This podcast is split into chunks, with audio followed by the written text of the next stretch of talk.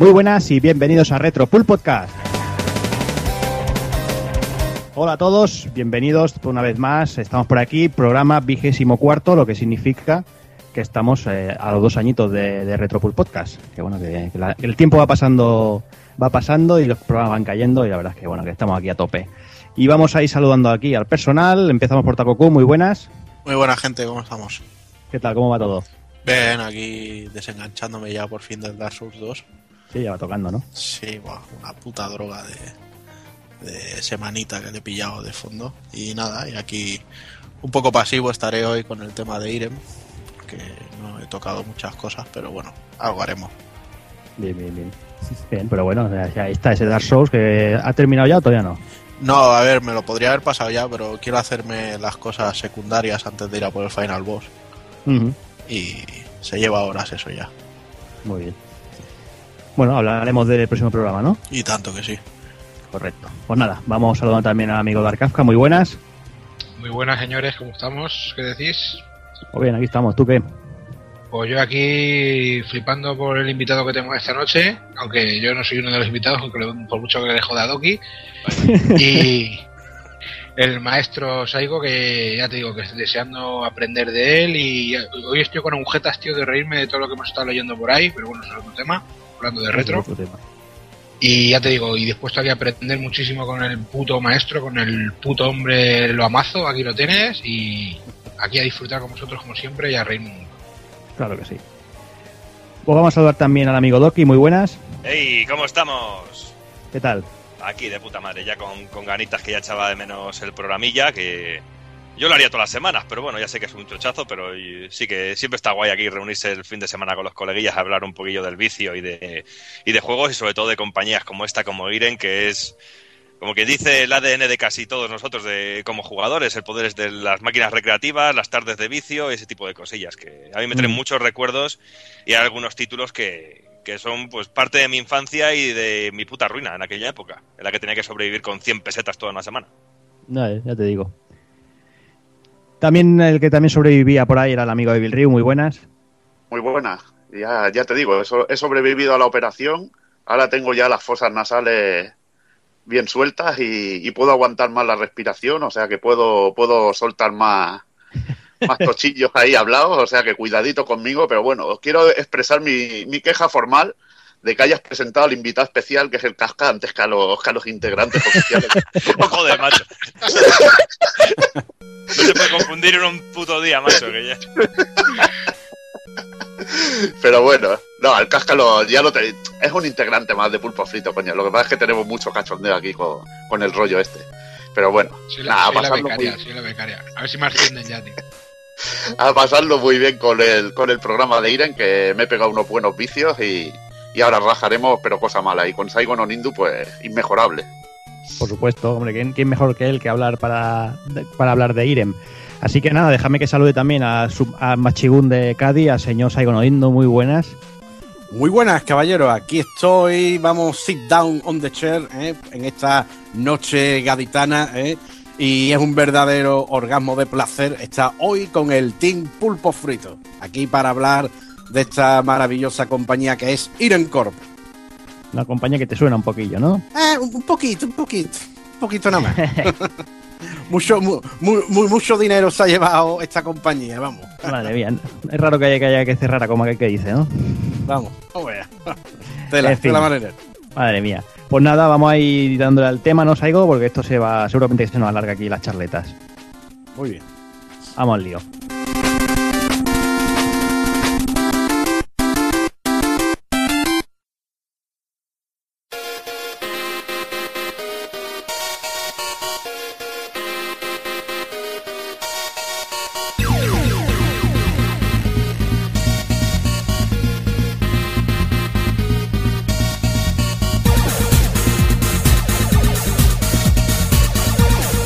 Y para el vigésimo programa, como nos gusta llamar a nosotros, cuatro relojes, cuatro nabos, empezaremos con el indie, con los amigos de Retromaniac. Repasaremos la vida y gloria de Irem. Y remataremos con el ending.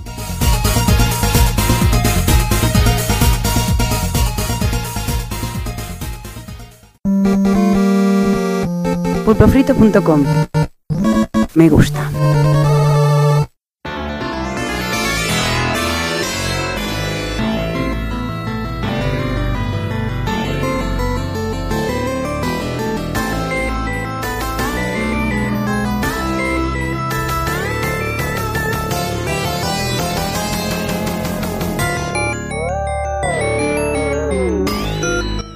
Hola retromaníacos, mi nombre es Juanma. Y el mío Pepe Luna. Y esto es Haciendo el Indie con Retromania. Mm, Bueno, se te olvida algo, ¿no? Bueno, solo con Retromania no, claro, con pulpofrito.com.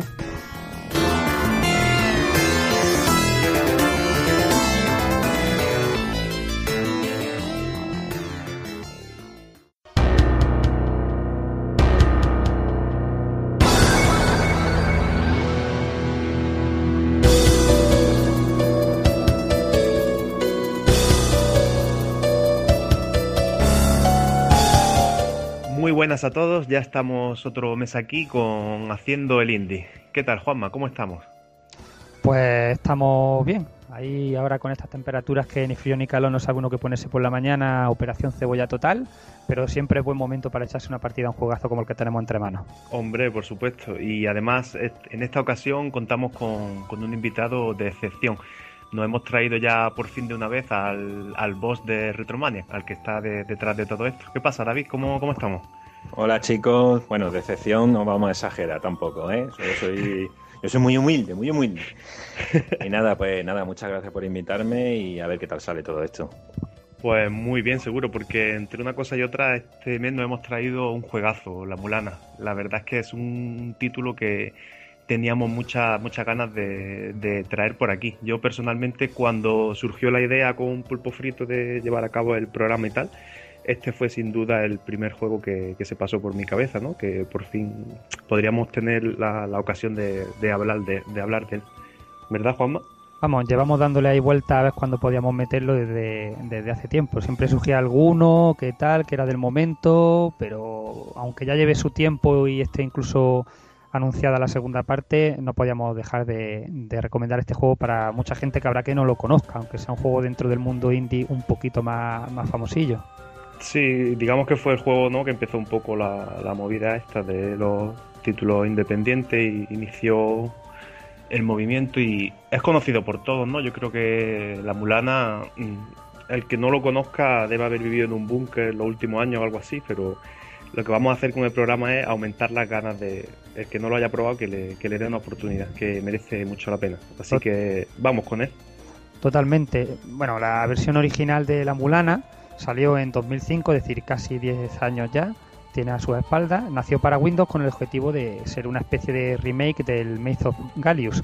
Un sentido homenaje que la por aquel entonces pequeña desarrolladora independiente GR3 quería rendir al mundo de las aventuras clásicas en general.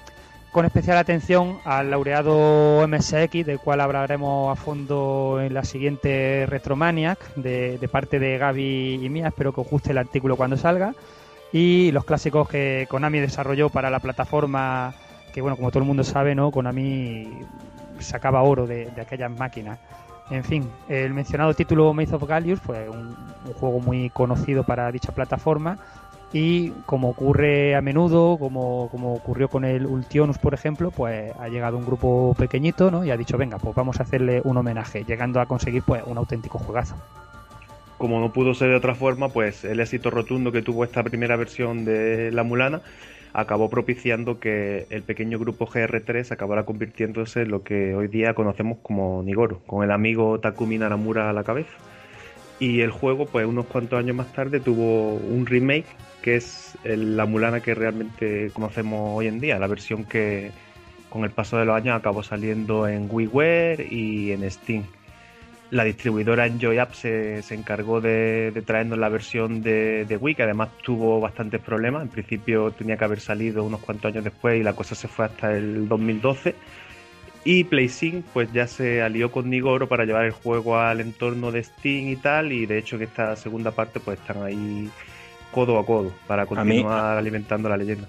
A mí, a mí me gustaría aprovechar para darle las gracias a Enjoy eh, que son, son, una publi- un- son de Barcelona Y realmente fue por el tesón que tuvieron que salió el juego en WiiWare eh, aquí en Occidente. Si no fuera por ellos, Sí. eh, Nicalis, que eran los que se iban a encargar de, de distribuirlo, eh, se olvidó, no sé qué problema hubo. Y nos hubiéramos quedado sin el juego, aunque y fíjate o fijaros que fue ya en los últimos tiempos de la Wii, ¿eh? que comercialmente no, no esperarían tampoco nada del otro mundo y se atrevieron a localizarlo, a pasar todas las trabas que les ponía Nintendo para certificarlo y, y finalmente distribuirlo. O sea que chapó para, para Enjoy Up y toda la gente que está detrás. Y siguen por- haciendo también un gran trabajo ahora con Wii U, por ejemplo, un Epic y todo lo que, Sí, lo sí, que está por venir. Le gusta mucho dar apoyo a los desarrollos independientes y vamos, eso hay que tenérselo en cuenta. Por cierto, eh, la versión original de que se, eh, tiene unos gráficos que se asimilan a los juegos de MSX, eh, buscarlo, además de que está gratuito y es gratuito y, está traducido al inglés, porque es diferente a, a la Mulana que conocemos actualmente, ¿vale? Son dos juegos son muy similares, pero realmente son, son diferentes y merece la pena hacer una pequeña comparativa. Pues lo haremos. Bueno, continuamos con, diciendo que, la Mulana, para aquellos que no lo conozcan, ¿no? es un juego de plataforma y exploración bidimensional que bebe directamente de clásicos como el mencionado Maze of Gaelius o la fórmula del más reciente Super Metroid. Tiene mucho en común con lo que hoy en día se conoce con ese vocablo tan feo que no vamos a mencionar porque compañero Jordi nos pegaría una colleja. Me, me, me, metro. No, A mí cállate. no, no me gusta nada esa palabra tan fea. En fin, que ya sabéis todos de, de, de cuál estamos hablando, pero que aunque aunque no le guste a Jordi, sabemos que es una forma rápida ¿no? de, de, de- de hacerle una idea a la gente del tipo de juego que se van a encontrar.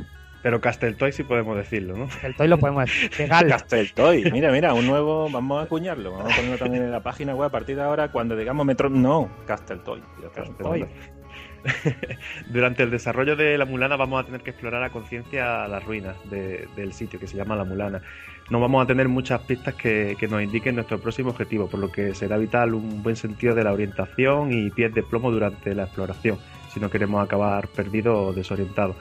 Por delante tenemos saltos complicados, enemigos que no nos lo van a poner fácil, sobre todo los jefes finales que, ojo, nos van a exigir un, un poquito más de la cuenta. Y nada, tranquilos porque todas estas exigencias al final se van a traducir en una satisfacción increíble en nuestro, en nuestro devenir por los niveles de, de la Mulana. Es que, es que es muy difícil el juego, ¿eh? Sí, Ojo, yo creo que lo he empezado como dos o tres veces. Vamos, me habré hecho un 20, un 30%, no habré hecho más. Es un juego de 40 horas fácil. Y muy difícil, muy difícil. Es totalmente es clásico hasta las trancas. Sí, Este es un juego de esos que digo yo, ¿no? Que, que tú lo juegas y si te lo pasas luego te mira y te han salido pelo en el pecho de golpe, no sabes cómo. Pero bueno, la historia nos pone la piel del arqueólogo Lemeza Kusugi, que es una especie de aventurero a lo Indiana Jones, muy a lo Indiana Jones, pero de procedencia japo, que se propone desentrañar los misterios de las ruinas de la Mulana, que es un peligroso lugar donde se están concentrando además un gran número de, de monstruos y criaturas. Durante nuestro periplo por dichas ruinas iremos conociendo también a unos cuantos personajes secundarios que por cierto cuentan con un diseño fantástico, tanto en la versión dibujada como en los sprites homónimos.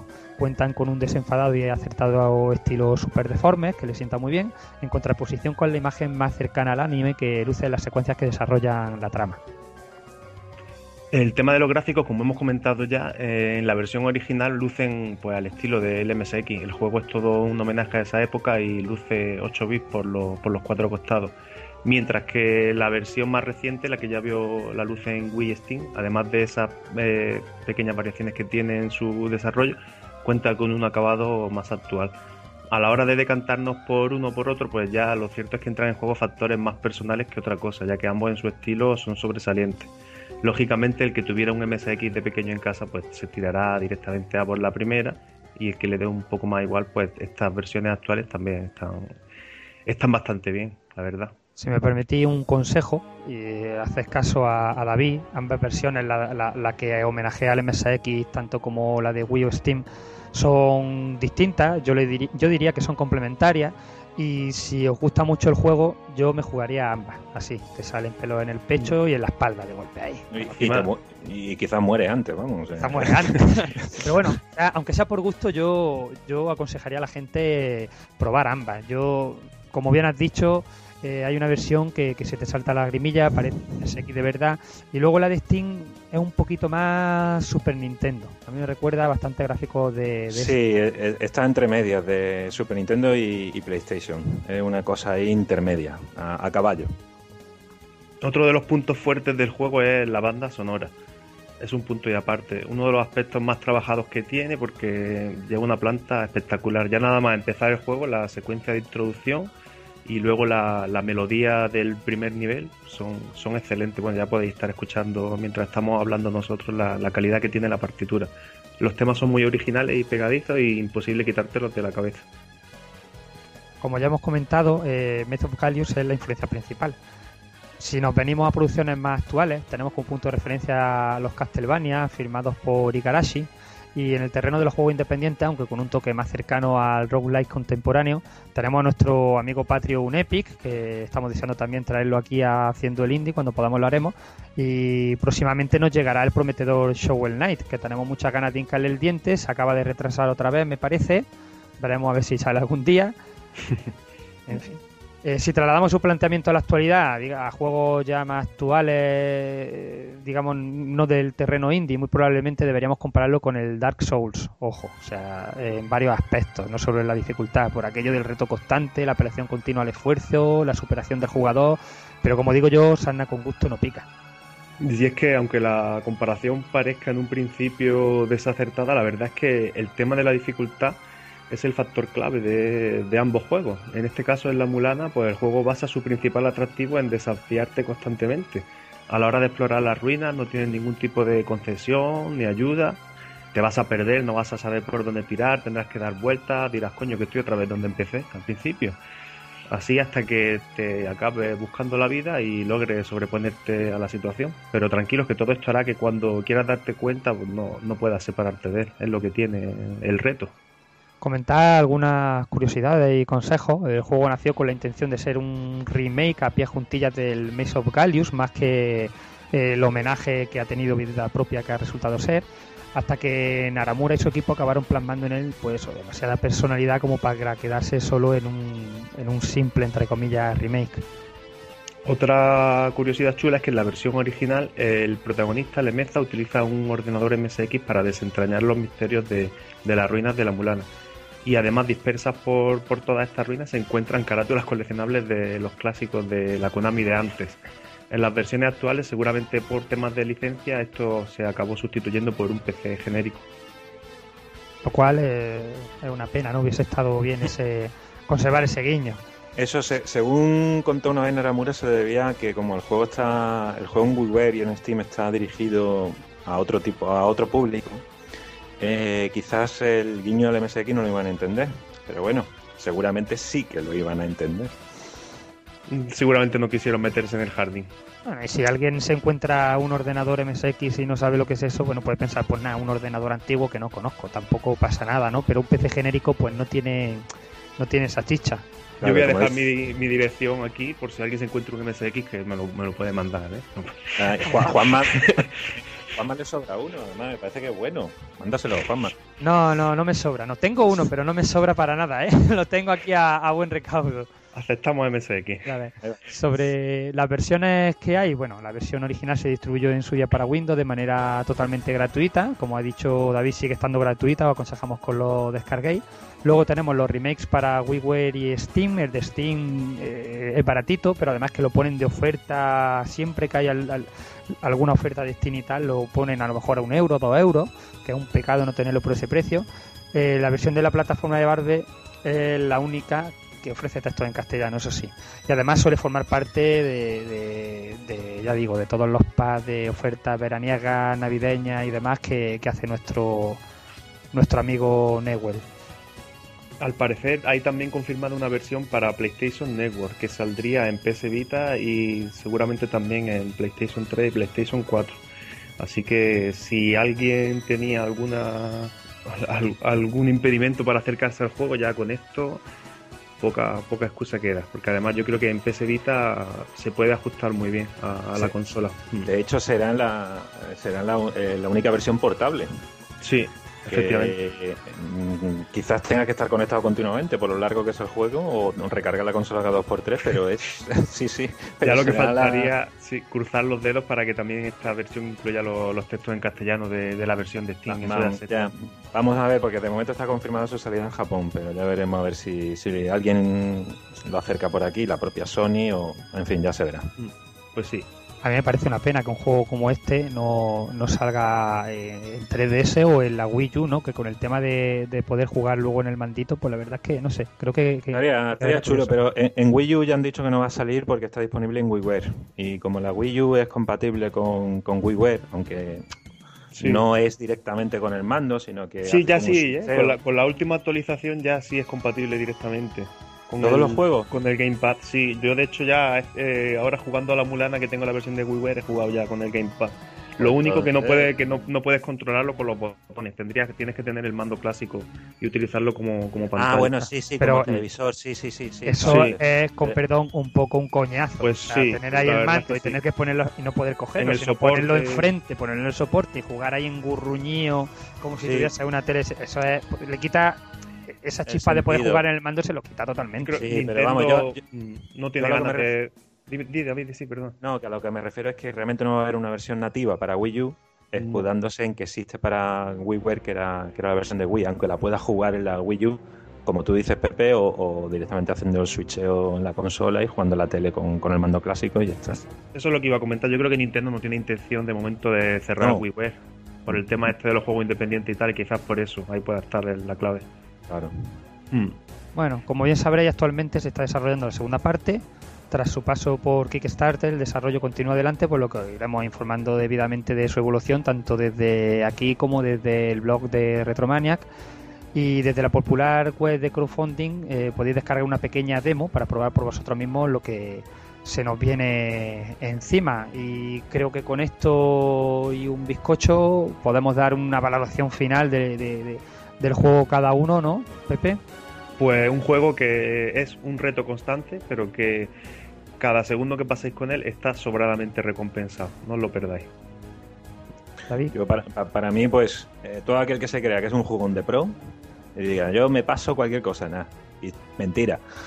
Buscad la Mulana, la versión original, la nueva, la compráis, etcétera, probadla y ya si la termináis, sois todos unos campeones. Nuestro reconocimiento de aquí a, a siempre. Yo, bueno, ya, ya había hecho hincapié en, su diversión y en su dificultad. Yo voy a hacer hincapié en algo que, que también es importante, el precio. O sea, la versión que homenajea al MSX es preciosa y es gratuita. Y, y la versión de, de Steam, pues siempre la pone muy barata. O sea, ya de hecho tiene un buen precio y encima la podéis conseguir por poco más de un euro cada, cada poco tiempo. Así que yo creo que es un juego que merece mucho darle una oportunidad. Y con esto pasamos a hablar de un proyecto muy interesante que nos, que nos trae eh, la sección de Patea, ¿no?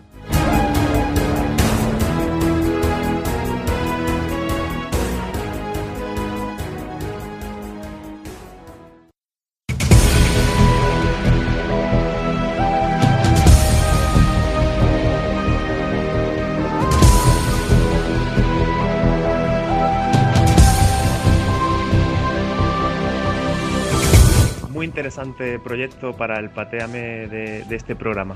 Os traemos Dead Synchronicity, Tomorrow, Tomorrow Comes Today. También tiene, tiene narices los títulos aquí, cada vez poniéndolo más complicado. TCT a partir de ahora, ya está. Ahí, ahí, que es más sencillo. Y es que es toda una sorpresa encontrarnos con esta producción patria de, de los amigos de Fistoreama, eh, que están afincados en San Sebastián de los Reyes, y que es un pequeño pero sólido grupo que está dando los últimos retoques al primer capítulo de su esperada trilogía de aventuras gráficas clásicas, conocidas con el nombre de Dead Synchronicity. Pero antes necesitaban un pequeño empujón para terminar de llevar a buen puerto este prometedor proyecto, así que Para ello se han presentado en Kickstarter con el objetivo de conseguir 45.000 dólares que les permitirán acabar llevando el juego a las principales plataformas de descarga digital. En un principio Windows, Macintosh y sistemas Android. Tomorrow Comes Today nos propone una aventura gráfica de estilo clásico, en la mejor tradición de los point and click bidimensionales, y aupándose sobre todo en nombres como Monkey Island o Broken Sword. Aunque todo se ha dicho, donde el juego principalmente se diferencia de estos es en su marcado apartado artístico, que nos presenta unos personajes con un diseño muy estilizado y original, en un mundo además que es distópico y devastado por una catástrofe. La gran ola, que es como se conoce al desgraciado fenómeno que acabó desatando toda clase de cataclismos hasta dejar el planeta hecho unos zorros, además de a merced de una misteriosa enfermedad, uh, que transforma a los humanos supervivientes en disolve, enfermos que manifiestan un fuerte poder cognitivo, pero que acaban muriendo de manera prematura y de una forma un tanto desagradable, convertidos en charcos de sangre, literalmente. Uf, cascazo. Eh, me ha entrado una gana de Mal rollo. una tostada de tomate con, con jamón. El que, tenga que, li- el que tenga que limpiar eso. Vaya tela. A los mandos de Michael deberemos poner fin a, a dicha pandemia, sobreponernos a un mundo agónico y salvar lo poco que queda de humano en semejante panorama, antes de que todo se vaya al traste por la compresión del mundo, el último y definitivo desastre natural que terminará por acabar con todo. Los chicos de Fictiorama nos proponen una aventura gráfica con puzzles lógicos. Nada de eso de ir combinando objetos sin sentido hasta dar con la clave. El pollo de Mm. goma. y un importante y destacado apartado musical. No obstante, parte del equipo forma parte de Kowalski. Eh, tienen su propio grupo de rock alternativo. Y la banda sonora va a estar impregnada de lo mejor de este género, de, sobre todo centrado en la década de los años 70.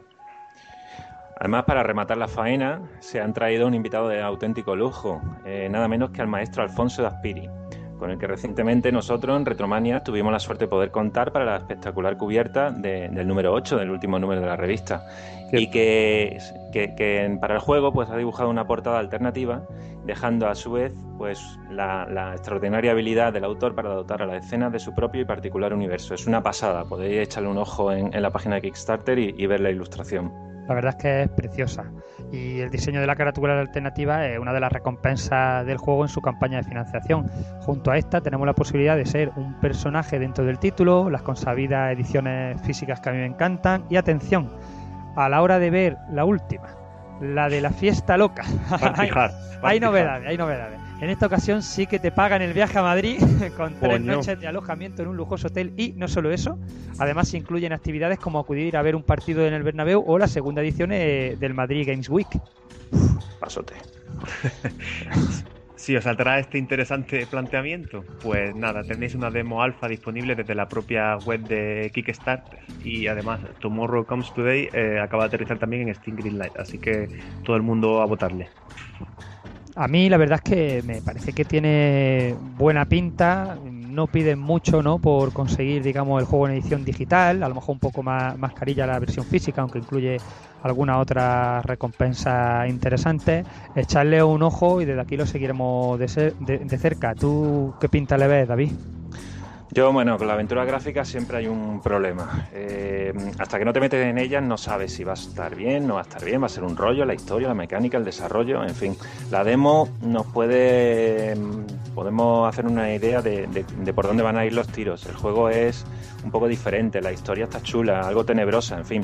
Yo, la verdad, tengo esperanza en que se convierta en una aventura gráfica muy guapa. Además, el- el grupo, eh, Fictiorama, vienen del universo del audiovisual, o sea que contar historias y animarlas saben. Y además que va a haber un partido en el Bernabéu, hombre, que eso... Pero a ver con quién, ¿no? A ver con quién, a ver con quién. bueno, Bueno. pues pasamos a las píldoras.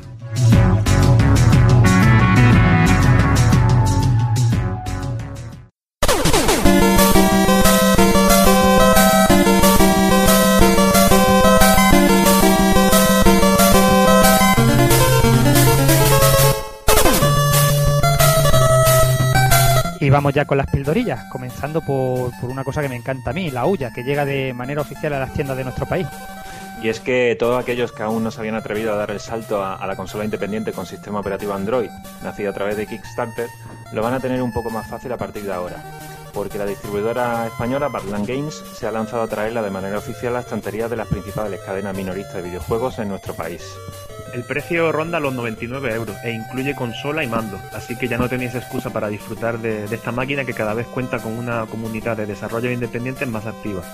A nosotros nos tiene conquistados desde hace ya tiempo, y es que solo por la posibilidad de poder disfrutar de juegos como el grandísimo Maldita Castilla de nuestro amigo Locomalito ya nos la tienen más que vendida.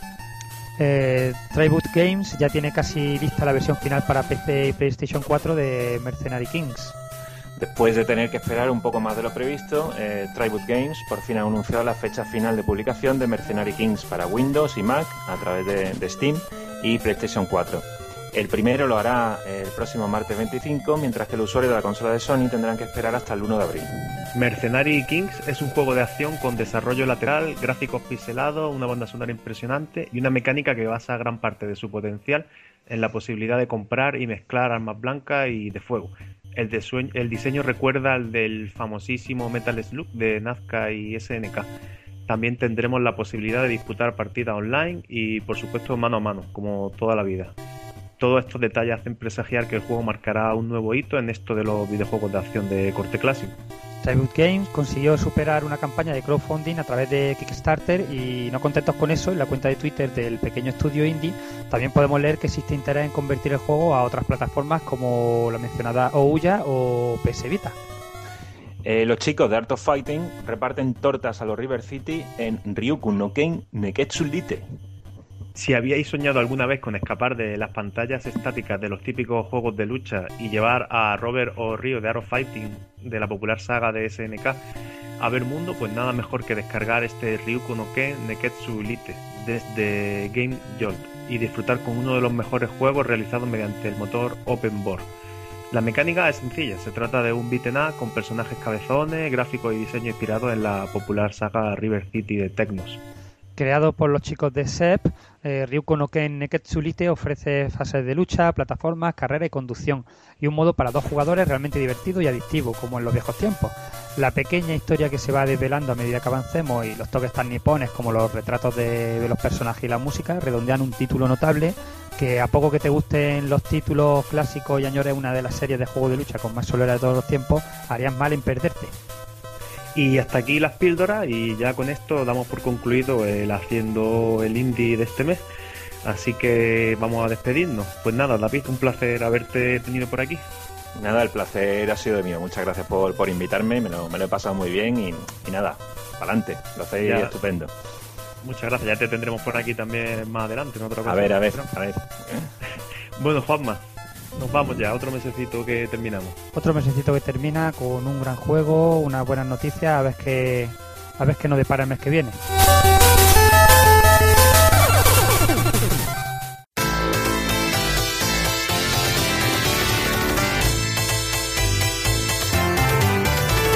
Bueno, y hasta aquí haciendo el indie. Nos vemos en el próximo programa. Adiós, adiós. Chao. Hasta el mes que viene.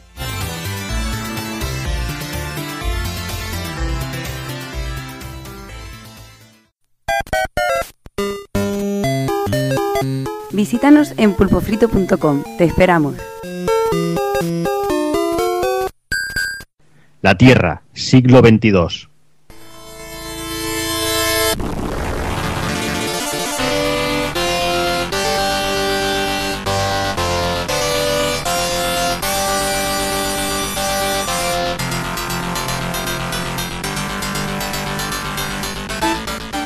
Capitán Doki. Será enviado al pasado a buscar al elegido, el mejor piloto que la humanidad necesita para eliminar a la amenaza Vido. Para ello creamos a la compañía de videojuegos Irem y R-Type, el simulador definitivo para buscar al mejor piloto en el pasado, ya que ahora somos pocos y torpes y es lo que tiene jugar al Minecraft y al puto Call of Duty. Las gafas de realidad virtual no se quedaron cortas, señor. Calla maldito, no me recuerdes eso. ¿De dónde crees que salieron los putos Vido? De la mente del degenerado que fusionaron lo orgánico con lo mecánico, niños ratas que no podían estarse quietos los muy jodidos. Parta inmediatamente a buscar al elegido y recuerda, Blast off and destroy the Evil Vido Empire. Blast off and destroy the Evil Bid Empire. ¡Señor! Época actual, en algún lugar del sur de España, Maestro Saigo, enséñeme a jugar al R-Type. ¡Quillo! ¡Eres muy joven aún! Tienes que dominar la técnica del lapo de fuego y no tener miedo a los cangrejos de mierda de la segunda fase. De mayor seré como tú, maestro. Tú sigue comiendo pollo asado con papa como te enseñé y te hará un hombre de pelo en pecho.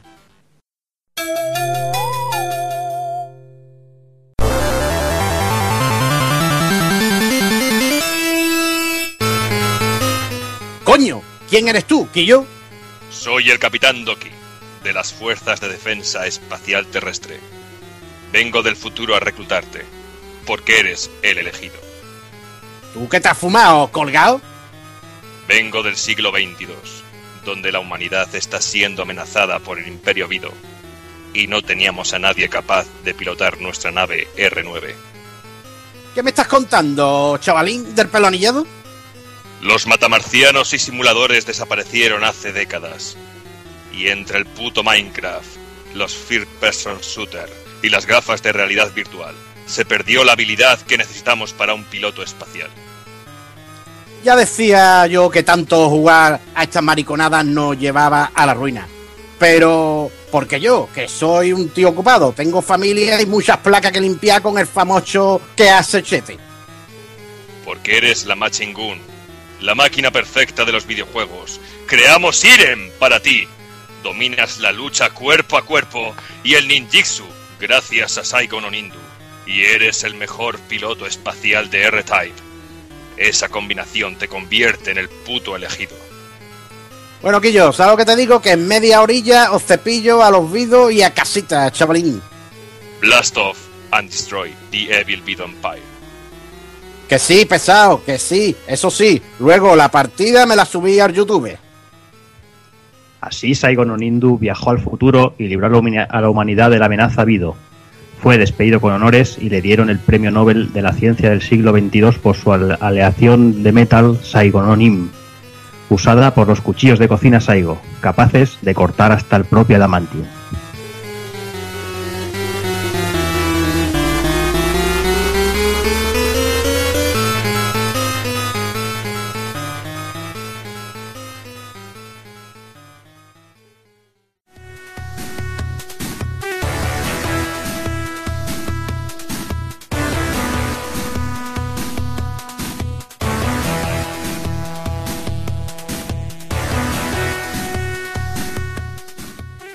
Pues vamos a empezar ya con el grueso del programa. Eh, empezamos, bueno, vamos a comentar primero que, vamos a repasar un poquito la historia de Irem.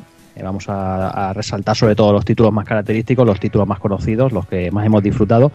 Y los juegos, el resto de, de catálogo, vamos a pasarlo muy por encima. Muchos de ellos ni siquiera los vamos a nombrar por ser juegos muy muy menores y ser cositas así bastante bastante del montón y que creo que no, no merece la pena más gastar el tiempo en ellos y que tampoco está eh, hasta llegaremos hasta cierta hasta cierto punto y lo dejaremos ahí también porque tampoco los juegos más allá tampoco nos, nos interesan ni versiones ni cosas raras Eh, también eh, avisar que nos centraremos sobre todo sobre todo en, recreativa aunque comentaremos alguna conversión y alguna cosita Así que nada, empezamos hablando de que Irem fue fundada en Hakusan, una ciudad japonesa situada en la prefectura de Ishikawa, en 1974 bajo el nombre de IPM Corporation.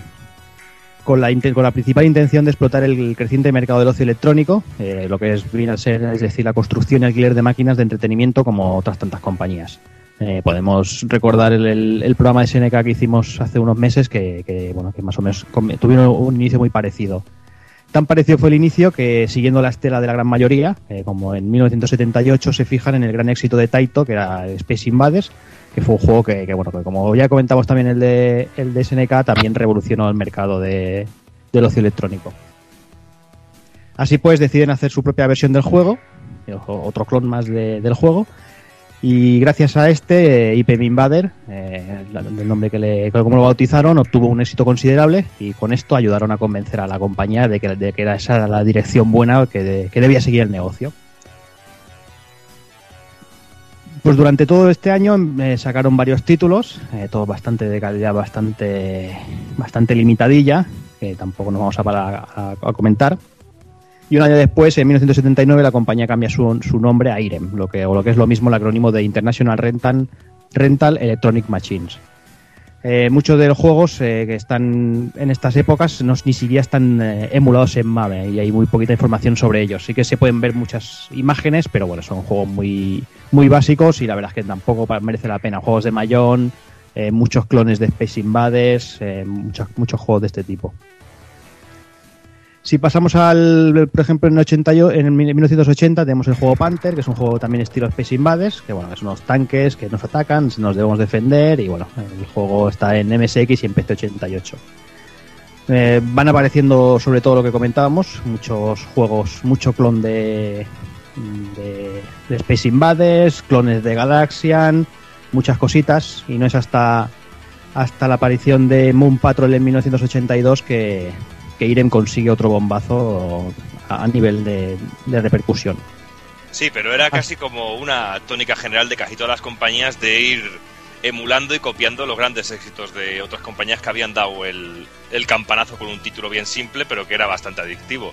No sé, era muy, era muy dada la época que hubiera clones de más clones y eso fue también lo que llevó un poquito a la saturación de la industria en cierto momento, porque había 800.000 copias del mismo juego, pero cambiados mejor un par de sprites en cada lado del ala, por ejemplo, o un poquito de color en un sitio, o un tipo de enemigo, pero era casi como un caldo de los mismos juegos eh, hechos cada por, por diferentes compañías y con cositas diferentes, pero era muy, era muy común todo esto. Mm, sí, sí, es que po- podía ser tranquilamente que todas las compañías que existen en el momento tuvieran un Space Invaders, vamos. Sí, sí, sí. Ahí está, por eso es interesante este Moon Patrol, que, es, eh, que sobre todo sorprende porque llevamos un vehículo lunar esquivando cráteres y minas, liquidando ovnis y mola sobre todo que tiene tres planos de scroll y la física de las ruedas del coche que se van adaptando al terreno, que la verdad que para justo ese momento está curradísimo.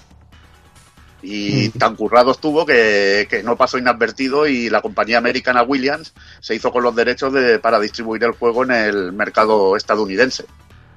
Decir que el juego tuvo multitud de conversiones a 8 bits y, en el- y lo podemos tener en el recopilatorio de Midway Arcade Classics 2, 2, que me parece que está en Play 2, en Xbox y que también eh, creo que está en... Que, creo que también el juego salió en una versión en, en handheld, en máquina de aquella LCD.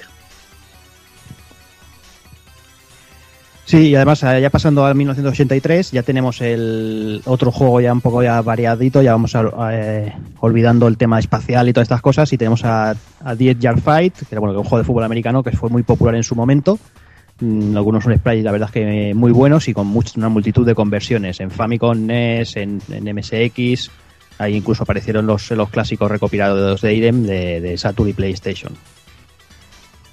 También apareció CP Racer, que también lo, lo- lo licenció Williams para, para llevarlo a Estados Unidos, que es un juego bueno, de coches de vista aérea, de esquivar obstáculos y todo eso. Tenemos el juego de Tropical Angel, que es una, una especie de copia de Outrun, pero llevando a una chica en, en bikini que va haciendo esquí acuático y estas cositas. Y se la va viendo el culillo, que también era una licencia. Ahí Un 7, está. como diría Hazard. Ahí, Ahí un está. 7. Y bueno, en el 84 tenemos cositas como The Battle Road, que bueno, que también es eh, usando el trabajo de, de Transversusa, en esta ocasión con un coche y centrado más en disparar al, al resto de coches y bueno, y hacer un poquito de, de follón. Y quizás en el... Dime, dime, dime, dime. Aunque disparando siempre la cosa más, más animadilla, tío. Hombre, claro, siempre, siempre está mejor y, y puteando al personal. Más divertido, tío. Y este mismo año eh, aparecía el que fue seguramente el tercer mayor éxito de hasta el momento de, de la compañía, de Kung Fu Master, que bueno, le paso al amigo Kafka que nos va a hablar un poquito de él. Bueno, pues aquí ya empezamos ya con las palabras mayores, tío, que este es el juego que puso a Irem en, en el mapa. Eh, todo el mundo lo conoce por Kung Fu Master o simplemente Kung Fu, que es el título que se le puso en la versión de Famicom, no de NES, aquí por estos lares. Pero yo prefiero el nombre original de Spartan X. Es un arcade de scroll lateral y fue lanzado en el 84, como dices, contando las andanzas de un joven llamado Thomas al rescate de su novia Silvia, que ha sido secuestrada en un arrebato de originalidad, ¿vale? Por una especie de banda mafiosa y llevada a lo que parece una especie de torre o castillo a lo Chinaco Style. Por supuesto, como buena peli de chinos, no contaremos más que con nuestras manos y puños para poner orden en este todo jaleo ahí loco oriental. Eh, digo lo de como una peli de chinos porque parece que está basada en una peli de Jackie Chan titulada Wilson Mills o algo así, que en España se nombró como los supercamorristas. Eh, y al argumento, esta peli lo más surrealista que es que mezcla cocineros chinorris en una rulo por Barcelona con Pepe Sancho de malo castizo sexual. Es brutal. esa, peli, esa peli es brutal, tío, es brutal. Es brutal, es brutal. Además, es. Yo la tenía en vídeo beta, me la habré tragado mil millones de veces, tío, con los monopatines locos por ahí haciendo el friki. eh, Es flipante, ¿vale? Eh, es una, eh, aparece en la película Jackie Chan y otro, que digamos el otro chino, que no sé cómo se llama, y Sammo Hum, tío, que es un otro. Yo enviado, Eh, el otro yo enviado, que siempre era el, el trío que salía siempre. Sí, bueno, el Sammo Hum es el de. ¿Cómo se llama? El- Marshall, sí, ¿no? el gordito. de- que El hizo una serie aquí y la puso en España que hacía de polichungo, ¿eh? Un crack. Bueno, pues si en la película se infiltran a su manera en una fortaleza para rescatar a la entonces, a la entonces sexy, pero eso son a Lola Fournier, que no es la de las cartas. Y, y supongo que sacaron la idea y un poco raro, no lo sé, no lo entiendo, ¿vale? Porque siempre, sinceramente, pensé que el juego se adaptaba de una manera muy libre Game of Death, que es la de Bruce Lee, ¿vale? Que, que está de Jackie Chan, pero parece, parece ser que es así, así que flipando me hallo. El juego solo fue creado por Takashi Nishiyama, eh, con que suene a chino, nunca mejor dicho. Es el creador de joyas como Fatal Fury, Samurai Shodown, Street Fighter o el mencionado anteriormente Moon Patrol. Sí, decir que, que este tío eh, se convertiría, bueno, como tú ya has dicho, creando Fatal Fury en el, pi- en el pilar de SNK en la época Neo Geo, donde crearía la saga Fatal Fury, Samurai Shodown, King of Fighter, y actualmente es el jefazo de DIMS. Recomendar una entrevista que hay en la web de OneUp, eh, donde se explica el origen de, de Street Fighter y se habla bastante sobre, bueno, le preguntan bastante sobre su época en Irem, en Capcom y luego cómo pasó a SNK y acabó formando DIMS. La verdad que la mar de interesante. Y lo dicho, lo que ha dicho Kafka, un puto crack. Un puto crack, sí, sí, señor. Bueno, y el juego, para quien no lo conozca, que supongo que todo el mundo lo conoce, lo debería conocer, pues simplemente es que debemos avanzar a hostia limpia, simplemente por cinco niveles o pisos de esta singular torre, acabando con enemigos divididos en varios grupos. Contamos, como ya hemos dicho, con nuestros puños y pies y podemos atacar tanto de pie como en salto o agachado, siendo los puños algo más efectivos pero un alcance menor. Entre los enemigos podemos encontrar por los típicos masillas toca cojones, así de estos a bote pronto, que se dedican a sujetarnos y chuparnos poco a poco la vida eh, o a, ayudar a que otros nos ataquen. También tenemos lanzadores de cuchillos eh, que lanzan a media ya y baja altura, obligando a saltar o agacharnos, si no queremos que nos den por el saco. Eh, los masillas con un impacto iban servidos, los lanzadores de cuchillo necesitaban dos golpes para caer. Luego encontramos a los pulgas, que son una especie de niños tocabolas que solo pueden ser golpeados si nos agachamos. Y hay que tener cu- cuidado porque estos pueden saltar, son una jodienda. Eh, también encontramos botijos con dragones, así como suena. Y serpientes, botijos con dragones, tío. Como en todas las casas, tío. Mi suegra tiene un botijo con un dragón ahí de puta madre. Y avisperos, eh, que también encontramos el cuarto nivel. Y luego cada nivel, pues eh, encontramos un fi- final boss, un poco toca pelotas, pero de rutinas muy sencillas. El primer boss es un tío con un palo, el segundo es un tío lanzabollos, el tercer boss que mi, mi preferido es un negro gordo pilas, el cuarto boss es un jorado, un jorobado que lanza abejas, que siempre me recordó un personaje del Ninja Scroll, no sé por qué. Hay un personaje así, también jorobado que escupe abejas, tío, pues me recordaba ese. Es una paranoia mía, dejarlo, no lo busquéis explicación. Y el quinto boss es Mr. X, que es el que manda aquí, el que no tiene nada que ver con el Mr. X de Street of Race. Es otro, se ve que es un nombre muy original, muy dado. Oye, ¿cómo, ¿qué nombre te pones de criminal? Pues Mr. X, tío. De puta madre. Sí, o Mr. Proper o cosas así. Claro. Siempre Cosas suena así. bien. Todo con Mr. suena mejor, tío. Claro. Sí, Homer, pero también se, Homer también se hizo llamar el señor X. O sea que Claro, se ve que es algo- eh, Mr. Prepu suena muy mal, pero Mr. Proper suena muy bien. Entonces, que, que, que, que- que Mr. X parece que va vestido como de torero, ¿eh? El, el, Sí, el señor. atuendo que lleva, ¿eh? Sí, es un poco, un poco Gaia y un poco extraño, sí señor. bueno, pues el juego fue lanzado en USA por Data East y tiene mil port ¿vale? Aunque alguno bueno, pues sí, alguno bueno había. Eh, Atari 2600, 7800, Commodore 64, NES, Spectrum, MSX. eh, se incluyó en multitud de recopilatorios locos para Saturn y PSX. eh, incluso hay una versión para teléfonos móviles, creo, ¿vale? Eh, eh, para los flipados de las puntuaciones y de los gameplays, eh, os recuerdo que la patada de pie daba 100 puntitos, pero sin embargo, si la dabas agachado en salto, y el, incluyendo el puño, pues eran 200 puntos. O sea que eso era muy importante a la hora de, reventar los récords. Eh, la risa de los enemigos tocaba mucho las pelotas también, es una risa muy característica. Esta fue una de las recreativas que yo recuerdo haber jugado a 10 pesetas, ¿vale? Tenías que esto eh, a 5 duros, 5 duros, no señores, con 10 pesetas había recreativas a las cuales jugabas. Eh, luego ya hablaremos un poquito de la secuela que es Vigilante, que ahora ya voy a hablar un poquito de ella. Y luego una, una entrega que se llama Spartan X para la Game Boy Clásica, que tiene alguna nueva habilidad. Y aparte Spartan X2 para la NES en el año 91, del que solo sé que no sé nada. Y se ve un poco chusquera de cojones, ¿vale? Pedazo juego, tío. Pedazo juego de estos que, que redefine el género de la acción, tío. Porque brutal. Yo tengo muy, muy buenos recuerdos de este juego y de ser tremendamente, pero divertido, divertido a morir. es viciante, viciante a muerte. Yo, yo creo que es de los primeros beat'em que recuerdo, si no el primero, macho, ya te digo, para jugarlo con, con, con 10 pesetas, loco. Macho, chaval, si.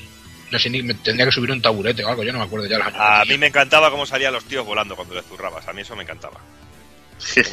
Y yo, yo lo conocí en NES, por ejemplo. Yo, yo esta vez, la primera versión que conocí fue directamente la NES. Bueno, en un cartucho de estos de 800.000 millones de juegos en uno. De esos, ahí, ahí lo vi.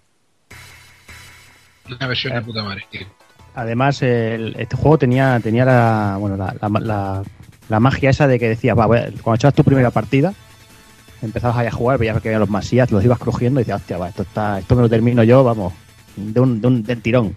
Y llegaba el primer tío con el cuchillo y te follaba siempre, o sea, o sea, hacías el masilla, de- entonces eras tú el que hacía el masilla, era brutal. Sí, ¿eh? porque, porque además, corrígeme Kafka, también aquí era de esos juegos que si te parabas quieto no dejaban de salir enemigos todo el tiempo. ¿no? Que no- Exactamente, exactamente. Y además tiene, es, eh, tiene la, bueno, la puta costumbre de aquella época de cuando terminas volver a empezar. Más jodido.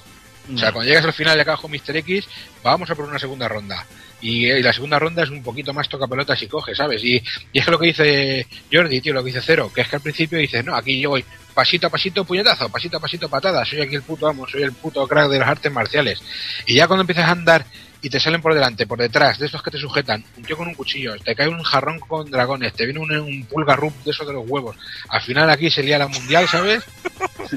y acabas loco. Y ya te digo, es un, es un juego que, eh, que requiere masterización, no es imposible, pero es un juego para jugarlo en plan tranqui, ¿sabes? Sin mucha prisa y sin pausa, pim pam.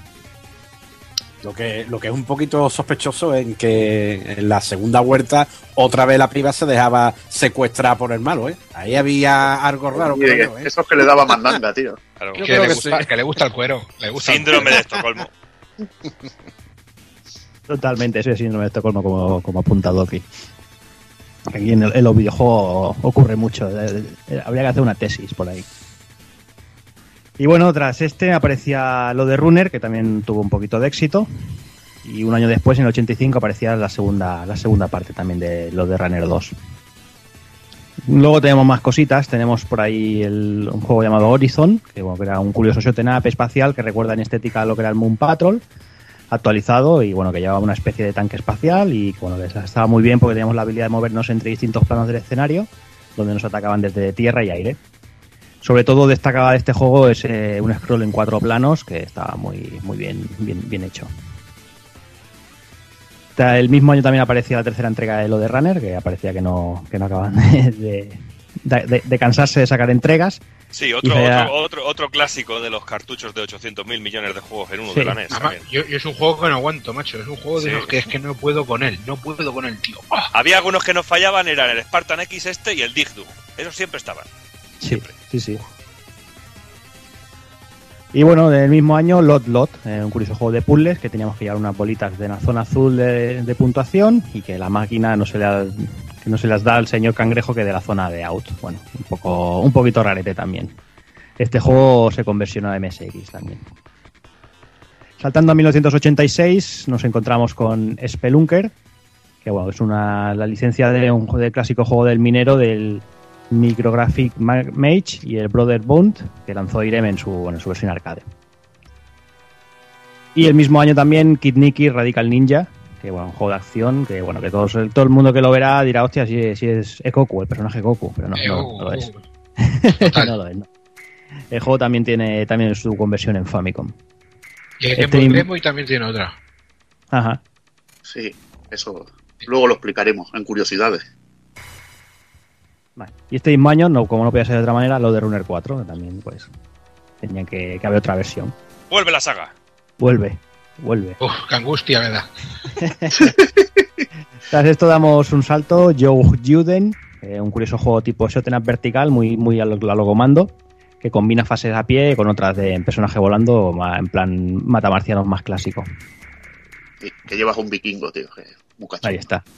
Y para cerrar el año teníamos la segunda entrega de Spelunker, que bueno, ya hemos comentado que bueno, teníamos eso, el Spelunker 2, eh, traducido el nombre japon- eh, japonés, Spelunker 2 y las 23 llaves, y ir pasando, pasando niveles.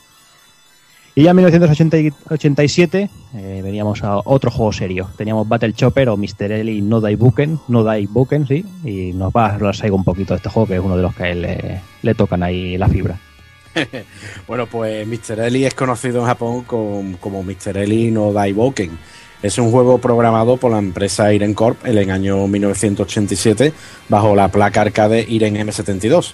A diferencia de la inmensa mayoría de juegos del género, en este matamarciano no avanzamos en una única dirección, sino que podemos desplazarnos tanto izquierda o derecha como arriba abajo, aunque no libremente como sucede, por ejemplo, en el Fantasy Zone, sino que el Explore irá cambiando según una ruta predefinida, aunque el personaje se asemeja al gran juego de Sega en que cuando toca el suelo camina como una especie de patitas.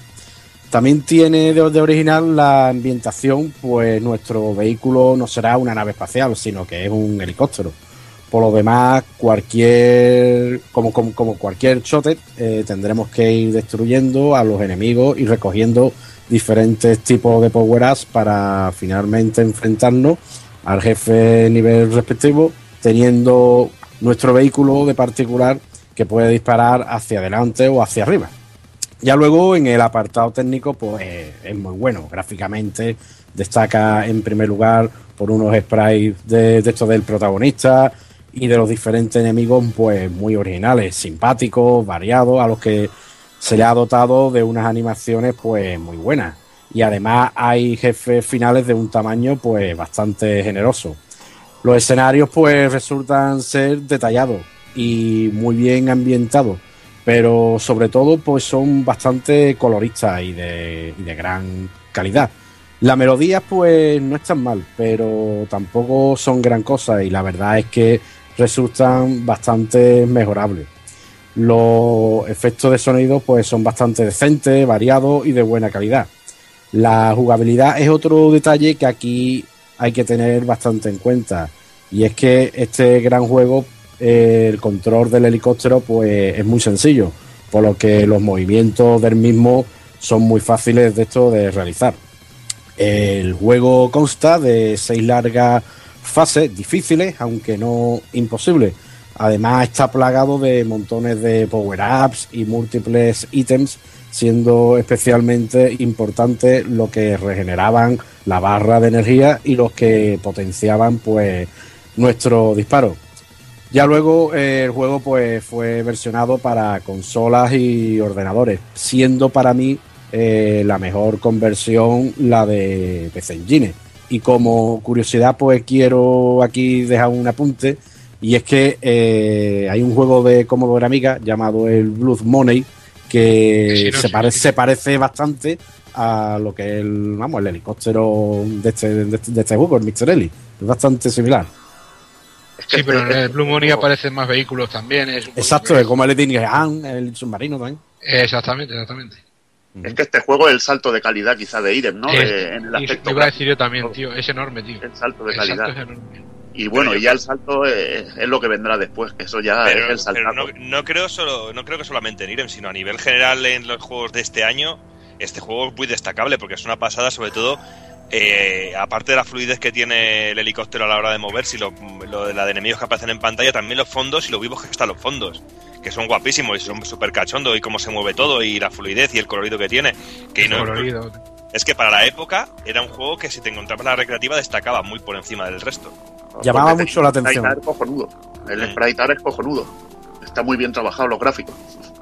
Y como tú has dicho, Doki, que en esa época, creo que de ese mismo año, por ejemplo, era estaba Gradius, por ejemplo, y por ese mismo año, quizá un año antes, o sea que está muy bien.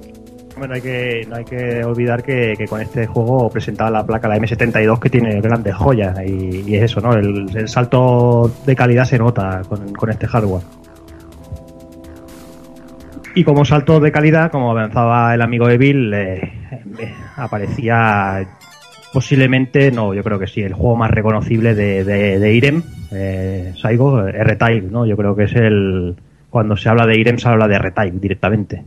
Por supuesto que sí, y es que R-Type pues, fue programado por la empresa Iren Core en el año 1987, bajo la placa arcade pues Iren M72. Dicho juego pues supuso una auténtica innovación dentro del género de shooter. La utilización del módulo con posibilidad de ponerlo hacia atrás y hacia adelante y luego potenciarlo fue todo un acierto. A todo esto también teníamos la posibilidad de cargar la barra de energía y soltar el conocido lapo de fuego, como, como le digo yo. Ya te digo. Y, y cómo, y cómo molaba eso. Y eso es que molaba la hostia. ¿Sabes? Es que eso lo adoptaron. Un montón de matamarcianos y de juegos Sí. adoptaron esa mecánica de cargar el disparo. Es muy importante esa mecánica. Es claro, importante. además, está claro, además cuando yo dejaba el botón pulsado me mordía hasta la lengua, hacía, "Mm, toma cabrón, cómete ahí el lapo de fuego. bueno, pues seguimos. Nuestra nave R9 pues, tenía una especie de satélites que estaban tanto arriba y abajo de nuestra nave. Dichos satélites pues eran bastante útiles, pues paraban balas y podríamos destruir enemigos. En el apartado técnico, pues nos encontramos con unos excelentes gráficos y escenarios, vamos, de lujo. Los enemigos final de fase se cuidaron con muchísimo esmero, siendo espectaculares y sobre todo gigantescos. Mención especial al enemigo de la primera fase o al gusano de la segunda fase. Sencillamente espectacular. En cuanto a la dificultad, pues el juego puede llegarnos a cansar más que nada porque ciertas fases son, son bastante complicadas. Mm, Yo personalmente tardé muchísimo tiempo en poder terminar eh, el juego. Eh, y os puedo decir que más de un puñetazo y una patada y un alarido a las 3 de la mañana se ha escuchado aquí, aquí, aquí en mi casa. Y es que la, la dificultad en este juego es más de in Iren. Y es que los juegos de Iren pero- se, se caracterizan por, por, la, por la excesiva dificultad. Mm, pero per- perdona que te corte, Saigo. Eh, lo que comenta de la di- dificultad, eh, también además de ser seña de IREM, es, el- es la curva de dificultad. Quizá yo creo que, que en, la, en la gran mayoría de, de juegos de IREM, los cabrones, eh, te- como lo, lo que comentábamos antes con el, con el Spartan X, te, te sale, empiezas a jugar y parece que, que- que la cosa funciona bien, que va bien, que es fácil. Dices, hostia, aquí soy de puto, vamos, llegas al, al enemigo final, por ejemplo, aquí el del R-Type, al, al enemigo final, llegas ahí cuando ya lo tienes medio controlado, le tiras la, la cápsula dentro de la, del, del estómago, lo matas y dices, "Buah, esto está, esto, esto está ya chupado ya, tiro para adelante. Y, y esto, y llega ya a la segunda fase y empieza a pasar fase y al final dices, madre mía, la que me, me está cayendo, ¿sabes? Pero creo que, que, que, bueno, lo comentaremos más, para- más adelante seguramente, pero creo que es un poquito lo que pasa con todos, ¿no? Con todos los juegos de, de Irem, que, que- que te- al principio, sobre todo la primera fase, te suelen dar un poco de vidilla, pero después ya van a muerta por ti.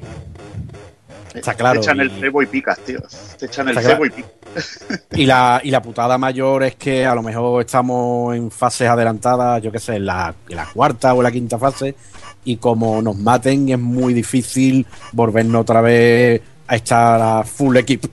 Es muy, es bastante complicado. Ya luego, pues, el juego pues, fue versionado a montones de sistemas, tanto ordenadores y consolas, que para mí, personalmente, una de las mejores conversiones fue la de PC Engine Duo, porque tenía la música arrange y tenía ciertas, ciertas escenas en plan así anime, lo cual lo protestaba muy, muy bien. Y era de esos juegos que eran standards de la consola, porque era del bundle que vendía la consola con el R-Type también. ¿no? Lo tenían en todo el dibujo Sí, de fondo que- del R-Type ahí impuesto. Lo que pasa es que el R-Type japonés vino dividido en dos, en dos tarjetas. Al Exacto. principio, y la versión de CD venía completa. Eso era muy cachondo también. Y luego la versión americana del R-Type sí que venía completo. El- en la tarjeta sí que cabían las ocho fases. Las, lo- bueno, las metieron. Pero sin embargo, la, la versión japonesa, que era uno de los juegos al principio que salió, lo dividieron en R-Type parte 1 y parte 2, con cuatro fases cada una. Yo, yo por cachondo. ejemplo, yo por ejemplo este juego, ya sé que Evil va a decirme algo ahora, lo conocí en mi Spectrum. Eh, y lo conocí en, en la típica en la típica en la típica, en la típica cinta de cuatro horas de cinta por delante y por detrás que había 800 mil millones de juegos metidos y era una brutalidad de, de dificultad porque si, si añadimos la dificultad que tiene el título de por sí y si ya está mal programado y es jodido de- y es tosco de controlar pues imagínate y es de los que siempre he oído que es de esos juegos que es prácticamente imposible pasarle entero el de Spectrum sin pokés ni toques pero es una auténtica Claro. locura el de Spectrum es una locura sí, es El que- de- Voy a seguir un poquillo con las versiones para ir añadiendo un poquillo más. Que también está la de Astraz, que, que se copió directamente la, la versión de, de Spectrum, pero que bueno, se ve que luego un fan hizo un hizo un R-Type de Amstrad aprovechando las características que se ve que es bastante más decente. Yo no lo he podido probar, pero por lo que se ve y por las opiniones que he leído, el, el juego está aprovechando el colorido del Amstrad y está bastante mejor, es bastante más digno. También tenemos la versión para MSX que tiene el mismo problema que los Gradius, el problemilla del scroll, pero esta conversión mola que, que tiene la musiquilla y todo y está, está la verdad que muy bien. Y si de musiquilla hablamos, la versión de Commodore 64 es una pasada, porque tenemos la, música de Chris Hulsbeck, que la verdad está de la hostia, igual que la versión de Amiga, que corren a cargo de, de Factor 5. Decir, que, son cojonudos. Luego en 8 bits tendríamos la, la versión que es cojonuda, cojonuda, que es la de Master System, que está programada por Compile, o sea que son, está hecho por uno- unos auténticos maestros, y que tiene, sobre todo, que conserva la jugabilidad de- del arcade, y que además nos añade una fase secreta que no sé si era la cuarta o la quinta fase, te tienes que colar por el techo y, y te aparece una fase totalmente nueva y tiene esa curiosidad. Y también mencionar la, la versión de Game Boy que también, ¿verdad, Doki? Que está de puta madre, la versión de, de Game Boy de, Esa- del esa es a la que más horas, a la que más horas he echado yo, seguro, ya te lo digo yo.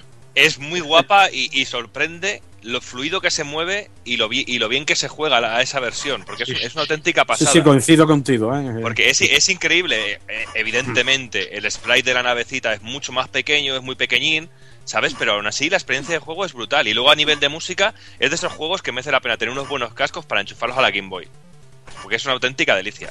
También difícil como el solo, el cabrón, ¿eh? Que no veas. Sí, sí, muy Yo R-Type es de los, de los juegos que tengo una espinita clavado en el corazón con él porque no consigo nunca jamás en la vida acabármelo, tío. Nunca jamás.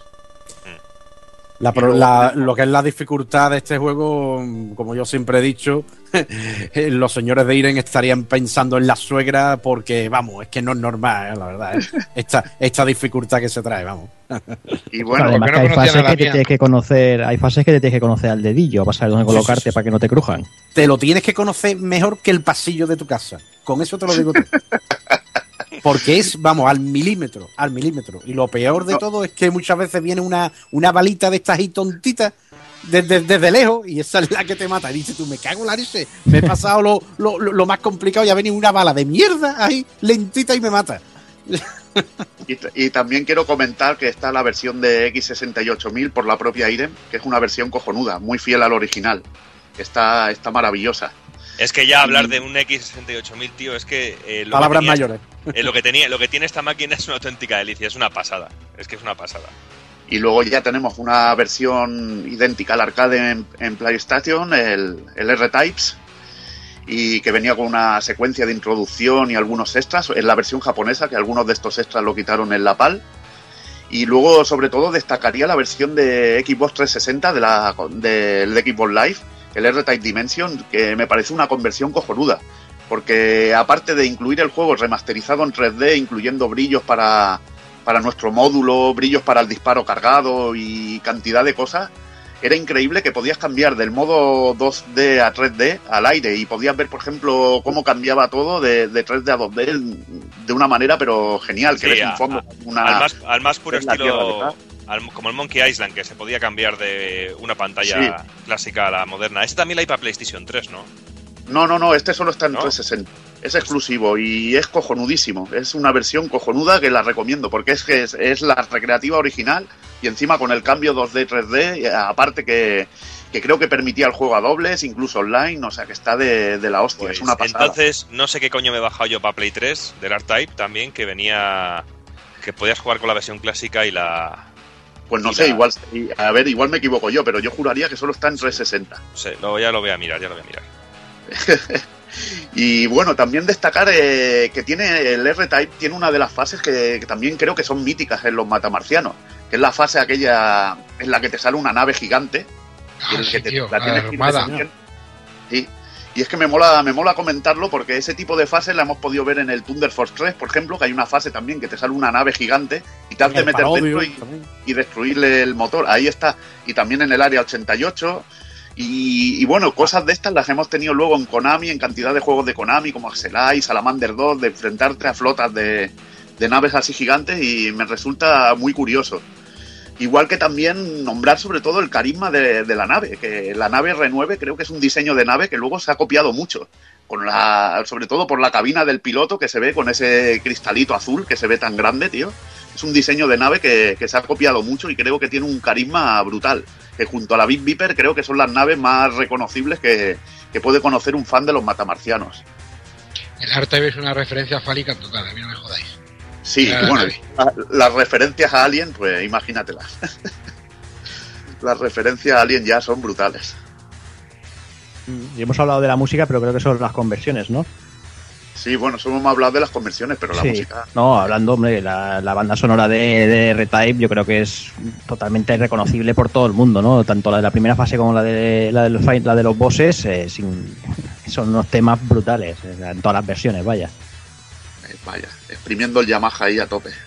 Son temas que son cojonudos porque cuando estamos en el, en el, en el enemigo final, pues esa musiquita de, de esto como de miedo, es que pone los pelos de punta, ¿eh? es una pasada. Sí, sí, echa el dedillo. Y bueno, no sé si alguien quiere añadir algo más a R-Type o vamos a por el siguiente ya. Pues nada, pues vamos, el- pasamos un añito más, vamos hasta 1988 y vamos con Image Fight, que bueno, nos, nos va a contar Evil un poquito también sobre el juego.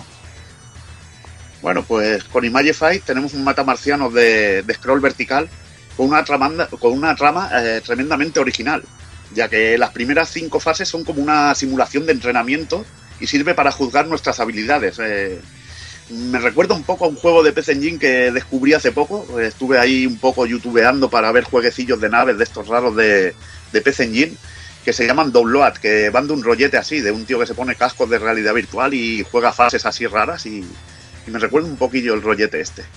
Y bueno, eh, el juego te califica según los disparos que, que recibimos, eh, según si fallamos muchos disparos y no mantenemos un hit ratio bueno sobre los enemigos, eh, recibimos una penalización. Y si lo hacemos bien y probamos que somos buenos pilotos en estas cinco fases, nos ganaremos el acceso a las tres últimas, en que ya tendríamos la misión de verdad que es liquidar a los alienígenas que, que están rodeando al ordenador principal que, que hay en la Luna.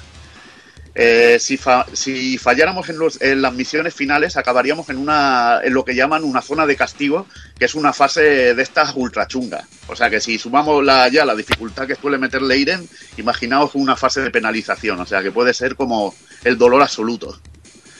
Eh, podemos variar la velocidad de la nave y tenemos también una amplia variedad de armas. Eh, podemos coger unos cañones extra en forma de pods que nos acompañarán y nos ayudarán a mejorar la potencia de fuego y los podemos lanzar también contra el enemigo, que es una cosa también firma marca de la casa, como es R-Type.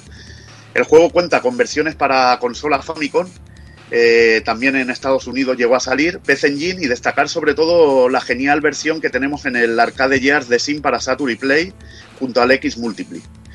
Eh, no olvidamos tampoco de que tiene conversiones a FM Towns y X68000. Un juego bastante desconocido, pero la verdad es que es un juegazo también, está muy, muy bien.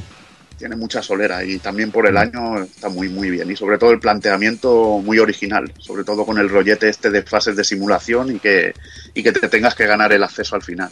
Mm. ¿Verdad? Que muy. Interesante, es muy interesante la verdad. Y el mismo año aparecía Make You Jima, que también es un juego de puzzles que tampoco tiene mucho más, más que añadir. Y tras este viene el juego que el amigo Saigo no, no, no juega nunca, no se ha gastado un duro por él, no, no ha echado monedicas, no ha perdido horas en su vida y bueno, hablamos de Ninja Spirit o Saigo no Nindu. Para nada. Para mí este juego, quien me conozca persona- personalmente, sabe, vamos, lo que significa. Y es que eh, Ninja Spirit pues, es, un juego creado por la empresa Iren Corp en el año 1988 bajo la gloriosa placa arcade Iren M72. Dicho juego se le, se le conoce también en el territorio de, de esto de Japón bajo el nombre de Saigo no Nindu. Podemos decir perfectamente que es el juego más difícil de todo el catálogo Iren, dado en que los enemigos nos atacan de múltiples maneras distintas. Esta dificultad pues se consigue dominar después de jugar millones de veces.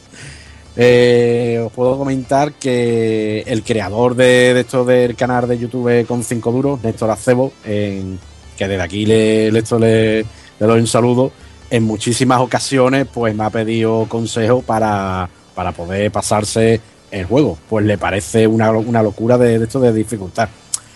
En el juego, pues manejamos al, ninja Tsuchikage, que es el espíritu del lobo blanco. ¿eh? El juego consta de siete fases, las cuales La sexta, perdón, la sexta y la séptima son las más difíciles. El broche de oro, en cuanto a dificultad, lo pone el salto del precipicio, en el cual tendremos que esquivar montones de ninjas que están en el aire. Nuestro personaje pues podrá manejar cuatro armas distintas, las cuales son la katana, el shuriken, la bomba y el kusarigama.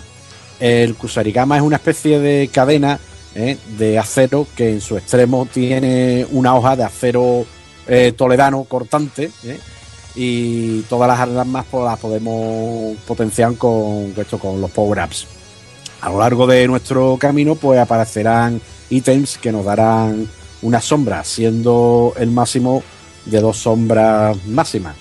Si hay algo que puede presumir este juego es su realización técnica, sus increíbles gráficos, escenarios, eh, gigantes sprites, enemigos fin de fase como el primer enemigo de la primera fase, que es el dios Ashura. Eran, vamos, lo más para la época.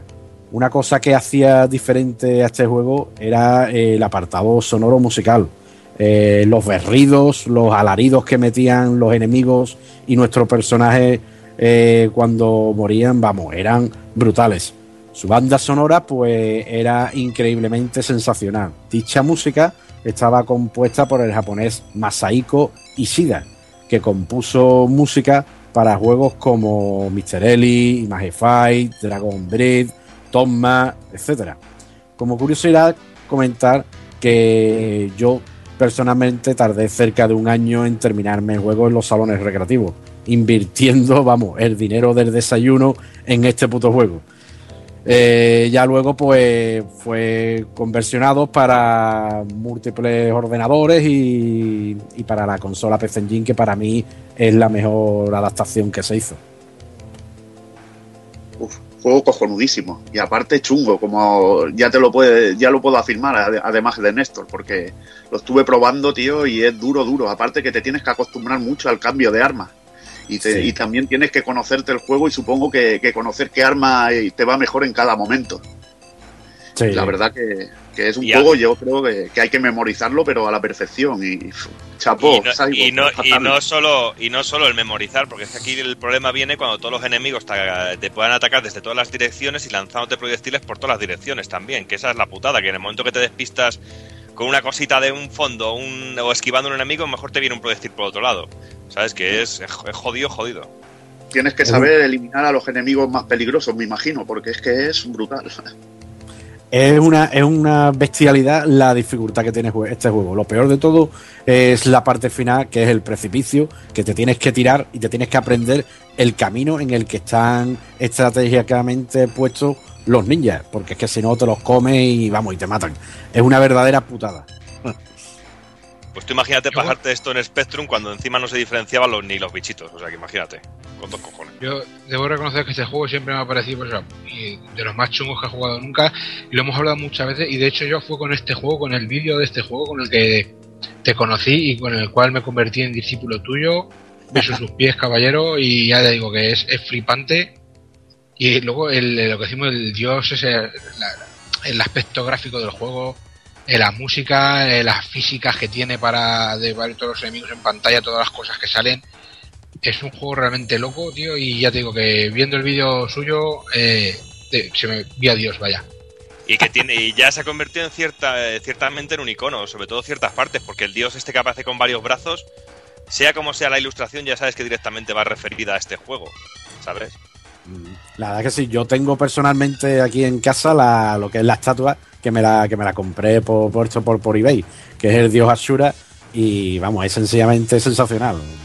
Cualquier flipado de este juego tiene, tiene que, esto, que, tenerlo. Bueno, no sé si que añade algo más, algo. Bueno, sí, eh, comentar de que lo que es la placa arcade a día de hoy está muy cotizada, ¿eh? llegando a costar cerca de los 1.500 euros. ¿eh? Joder.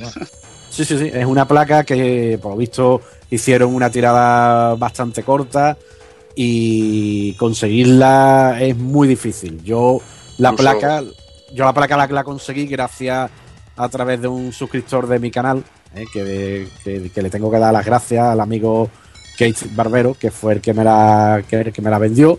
porque él era, él era suscriptor mío y, y la, y la tenía y me mandó un mensaje diciéndome, oye Saigo, yo tengo la placa del Saigo Nindo, quisiera saber si es original o copia. Pues mira, pues mándame la foto.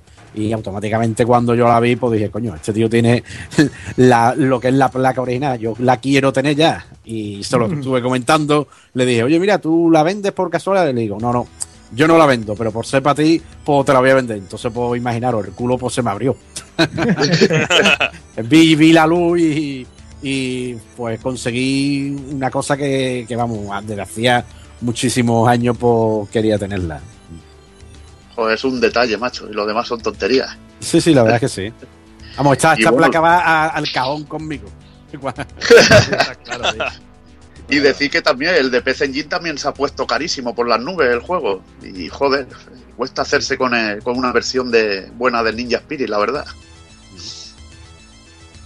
Y bueno, ya para finalizar, como comentaba el amigo Kafka, eh, si, si, si no conocéis el juego, si queréis ver el, juego completo, entrar al canal del amigo Saigon Nindu, canal de YouTube, buscar este vídeo porque es que es increíble. O sea, veis jugar al, al máster en este juego porque es que merece la pena. Preparáis palomitas y os pegáis ahí, no sé si tarda, ¿qué tarda? ¿Media orilla por ahí el vídeo? Sí, aparte tengo varios vídeos de, de este juego. Tengo el vídeo mostrando la placa y luego aparte jugándolo en, en mi recreativa en live, en, en Mm. vivo. Y luego Sí, sí. aparte pues tengo varios gameplay pasándote el juego y luego también pasando todo en plan expert, eh, que Ahí es con está. el Kusara Arigama eh, y sin cambiar de esto de arma. Y, y la verdad que es que está, está, está chulo. Sí, que además que el, el, Está- Kusara- el Kusagarinama este es, es complicado de controlar, el hijo puta, ¿eh? Sí, hombre, una vez que ya tenga lo que es el aumento de esto, de este arma, pues sencillamente tienes que hacer un 360 con el, con el joystick y lo Sí. que y lo que hace este arma, pues, pues vamos, matar todo lo que lo que vea a su alrededor en un, en un ángulo de 360 grados. Es- Ujú. es, es el mejor arma que tiene eh, nuestro personaje. Y yo creo, y yo creo, Jordi, que has hecho bien en recomendar a la gente que nos escucha el canal de Saigo, pero es que, hacedme caso. Cuando lo veáis, si no sois capaces de hacerlo, es normal. Lo que no es normal es lo de ese señor. Lo que hace Saigo no es normal. Sí, ¿Eh? porque eso veréis el vídeo y diréis, va, esto, esto lo hago yo también, hombre. Y ponéis a jugar y diréis, Sí. madre mía, ¿esto qué es? Los Imposible, cojones. imposible. De todo modo, a- ahora que no hay mili, tío, para tanto niño rata de los cojones, eh, eh, poner- ponerle un par de vídeos esto así, rollo la naranja mecánica, atar una silla con los ojos abiertos, echarle colirio, ponerle un par de vídeos de hombres de estos del Saigo. A vida aquí, coño, que salga pelo en el pecho, ya tanto marica y tanta historia de Call of Tanto de pilar y eso. Tanta mierda y hombre. Coño, cerveza del chino y cosas de esas que lo que os hace falta, tanto café del Starbucks de los huevos. Joder. En fin, lo dicho, un pedazo de juego, pero una pedazo de placa. Y la verdad es que, todo el que si no lo habéis probado, probarlo y revisar los vídeos porque es increíble. Como increíble es también Amigo Doki Vigilante, también otro de los grandes juegos de Irem.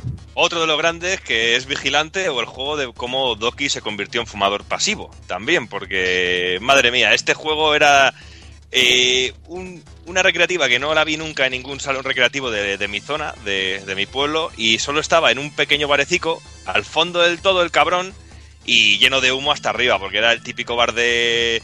eh, se llamaba Metrópolis, de, de jeviatas y de, de- de tíos fumando, fumando de todo, y eso estaba al fondo, y si yo quería jugar me tenía que tragar el humo todo el día, y bueno, salía que con los ojos rojos y salía yo colocado por todos los lados, pero Y fumabas de rodillas. fumada de rodillas casi, solo me faltaba eso. Ahí está, muy bien Kafka. Y bueno, pues este vigilante que a mí me volvía loco en su momento y es de esos juegos que en cuanto conocí el maravilloso mundo del, del mame, aproveché, es, es de los primeros juegos que, que puse aquí en casa para poder jugarlo porque me volvía loco. Y bueno, es como antes ha dicho el amigo Kafka, eh, es considerado como la secuela de, No, del Kung Fu no. Master. ¿Qué? No, No, no, que pensaba que ibas a decir la Vale. palabra prohibida. No, no iba de cómo, no, hombre, no, no voy a decir nada, no, hombre, no. Y bueno, ¿Es que eh, secuela espiritual? No, no, no, no he dicho secuela espiritual. He dicho que era, como tú bien has dicho que era la secuela del Kung Fu Master. Y bueno, pues en esta ocasión, pues Sigue la nuestro, serie. Nuestro protagonista tiene que salvar a su novia Madonna, como no, un clásico ya lo- en los juegos de salvar a la chica, que siempre se dejan secuestrar, que ha sido eh, raptada por un grupo de skinhead, entre los que se, eh, entre los que se encuentra el Gian Devil como líder. Aunque siempre he pensado que eran skinhead, pero que se, siempre se había colado algún niga por, por el medio, porque había algún más de un negro de dos. Pero bueno, Eran, eran aquí un poco raros. eh, sí, eran, eran como los negros nazis estos que hay por ahí dando vueltas. Y bueno, el juego pues más o menos eh, seguía la misma mecánica que podíamos ver en Kung Fu Master, pero ya con un estilo gráfico mucho más colorido, mucho más bonito, con unos fondos eh, de pantalla fantásticos y muy bien definidos, con un montón de diferentes enemigos y todo de- eh, eh, de- estaba separado en cinco fases en las que nos desplazamos por el escenario dando patadas y puñetazos. Y también tenemos el, el salto con patada y en algunas ocasiones podemos recoger eh, algunas armas como los lunchacos, que ya la locura suprema cuando cogía los lunchacos. Madre mía. Y aquí pasaba como ocurría con el Spartan X que salían enemigos infinitos. Como hicieras las gilipollas de quedarte quieto man, para eliminar a todos los enemigos de la pantalla, estabas muerto. Porque te empezaban a, a correr a los enemigos de un lado y de otro y estabas completamente perdido. Y vendrán a atacarnos al principio a pecho descubierto y luego vendrán con cuchillos, luego con cadenas, luego incluso con motos y luego pues con muchas más armas. Incluso algunos vendrán a abrazarnos, a que sí, Kafka, como te gusta ahí, que te vengan a abrazar hombres. Como el, como el bar ese que, que frecuentabas tú de niño, así has quedado. La ostra azul. La ostra Bueno. azul. El juego en sí es, es muy breve, muy cortito. Si nos ponemos a pasarlo y conocemos bien el juego, nos lo podemos superar en 10 minutos, realmente, porque cada uno de los niveles son muy, muy cortitos y tampoco tiene una dificultad excesiva. Me parece muy sencillo y con un poquito de habilidad se puede superar. No tienen ni comparación con los títulos de los que hemos estado hablando hasta ahora mismo. Y bueno, el, empezamos al principio del juego con algo que, sí, que me ha gustado mucho siempre de este juego, que era cuando empezamos con la imagen de Madonna lanzada dentro del camión, que se la las braguillas. Y con la frase de The skinhead have taken Madonna hashtag take the law into your own hands. Ahí está. Coge la, la ley en tus manos que los skinhead han raptado a tu chica. Gilipollas. Y después de cada una de las fases, pues veremos una secuencia con Madonna la furgoneta diciendo hacia dónde se dirige y cuál será nuestro próximo destino. O sea que es un poco como la- las, las primeras secuencias animadas que nos explicaban un poquito más de la historia del juego. Y bueno, como he dicho anteriormente, pues el juego se divide en cinco fases. Eh, la primera en el centro de la ciudad, y que nada más empezar nos encontramos con un bar que se llama Good Friend, buenos amigos, y una tienda de armas que se llama María. Ahí, como todo muy, todo muy bonito. Y el primer jefe, pues es una especie de Buzz Spencer con chupa naranja, muy sencillito, que acercándose a él y con los lunchacos a toda leche te lo terminas cargando. Y luego pasamos a la siguiente fase, que es un cementerio de coches y más de lo mismo, con que tenemos unos jefes finales que a mí me gustan mucho, que son los hermanos de las volteretas, que nos atacan con saltos y patadas y con volteretas todo el tiempo. Y luego la fase para mí más bonita, que es el tercer nivel, que es el, el puente, que veremos al fondo todo Nueva York, con las torres gemelas y, y hay todo el fondo moviéndose y es muy muy bonito. Es de estas fases que más me gustan, porque el diseño del puente y los, los moteros que vienen a atacarte y sobre todo el gordaco que viene a atacarte al final, que empieza con lanzar a lanzarte un pedrolo atado de una cadena y, y que pronto lo, ve- lo, lo pierde y le podemos atacar con golpes bajos y lo, lo dejamos derrotado en nada.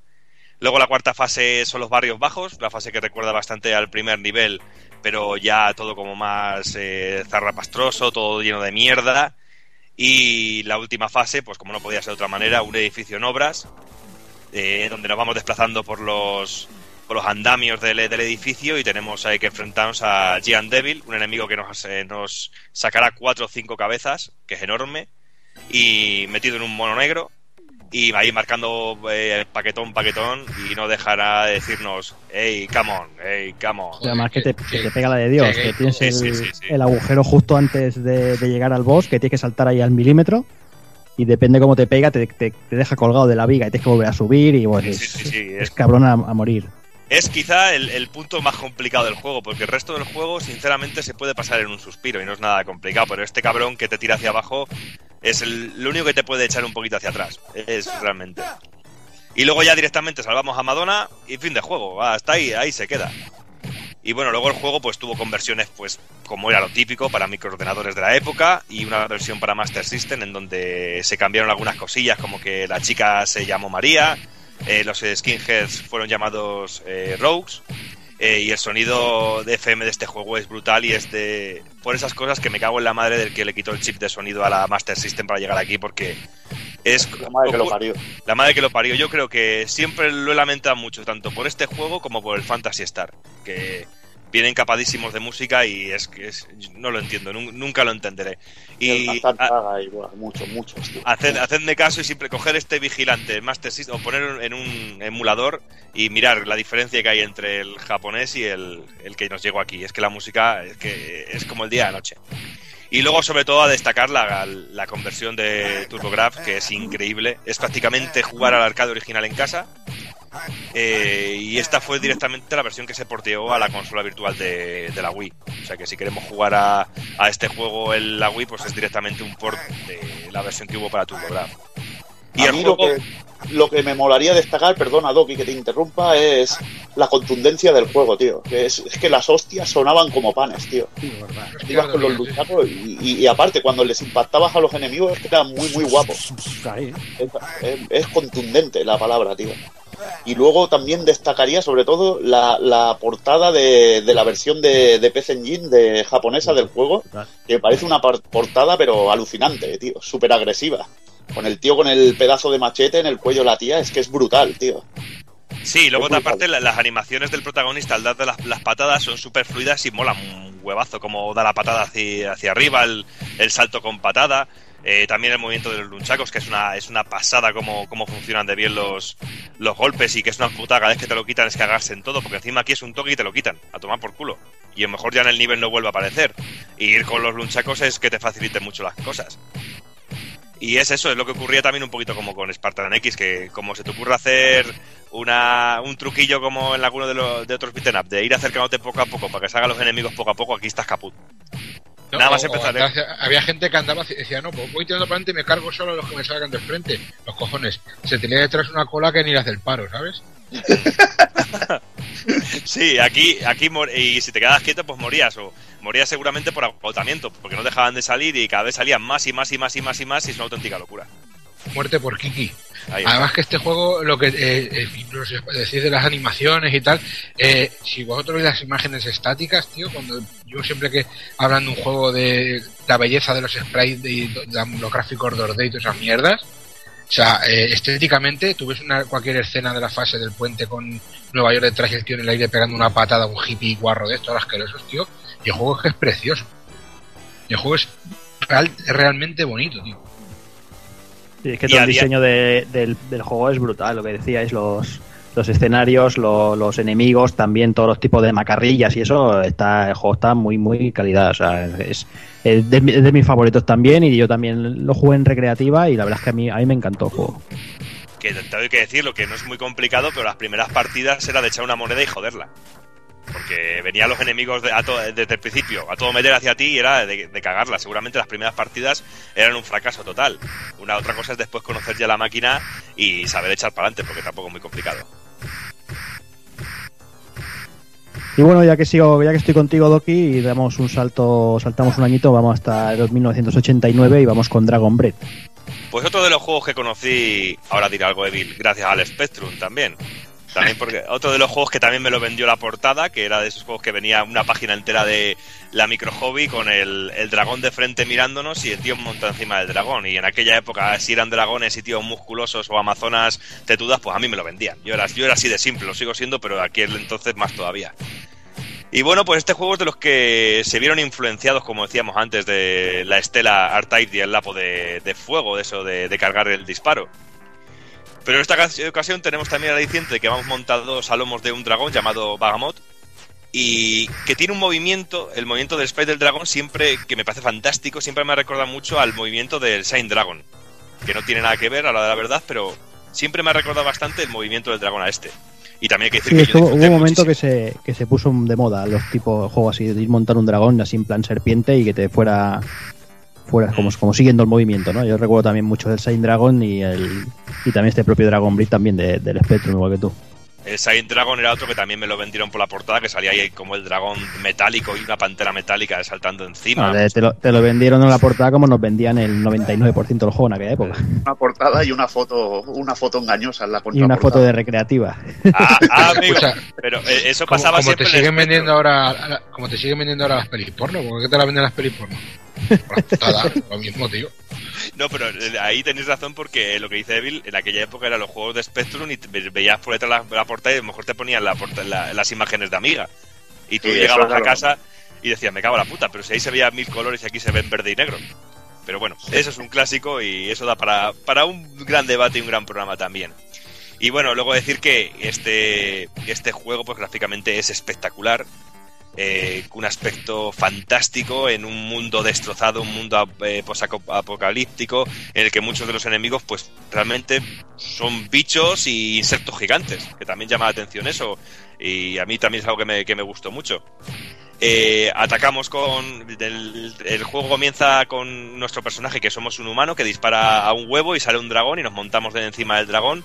Decir que continuamente el dragón es inmortal, no, al dragón no le pueden herir y únicamente morimos si eh, uno de los proyectiles golpea al, nuestro protagonista, al humano. Atacamos siempre con una ballesta desde el dragón y el dragón tiene pues sus propios ataques que podemos cargar, como he dicho anteriormente, al más puro estilo R-Type. Eh, se pueden ir cogiendo también ciertas mejoras tanto para el humano como para el dragón. Eh, y podemos llegar a tener a los personajes tan petados que parecemos realmente inmortales. Realmente hay un momento que tenemos eh, tenemos tantos power-ups eh, puestos al dragón que, que nos- no dejamos ni salir, a lo- ni salir a los enemigos a un momento en, en pantalla. Pero no hay que confiarse porque el juego es complicado y los enemigos tienden a atacar en grupos muy numerosos y eso complica bastante las cosas en más, en más de un momento. Y los jefes finales pues suelen ser enormes, muy grandes y son de esos que, que, ocupan toda la pantalla y que eran sinónimo de que nos fuera a gustar, porque a mí en esa época me encantaba el encontrarme esos enemigos súper grandes que ocupaban toda la pantalla y que a veces si los ves ahora dices, José, mueven como si fuera una marioneta. Pero realmente molaba un huevazo encontrarse con eso, porque aparte luego nuestro sprite tampoco era pequeño. El dragón ocupaba un buen cacho de la pantalla y el sprite era precioso, era una era auténtica pasada. Y bueno, en algunos momentos pues podremos incluso bajarnos del dragón y viajar para coger algunos ítems e incluso atacar a algunos enemigos a los que no podemos acceder a ellos, eh, atacar, eh, no podemos acceder a ellos con el dragón, o sea que podemos bajarnos y acceder a todos ellos.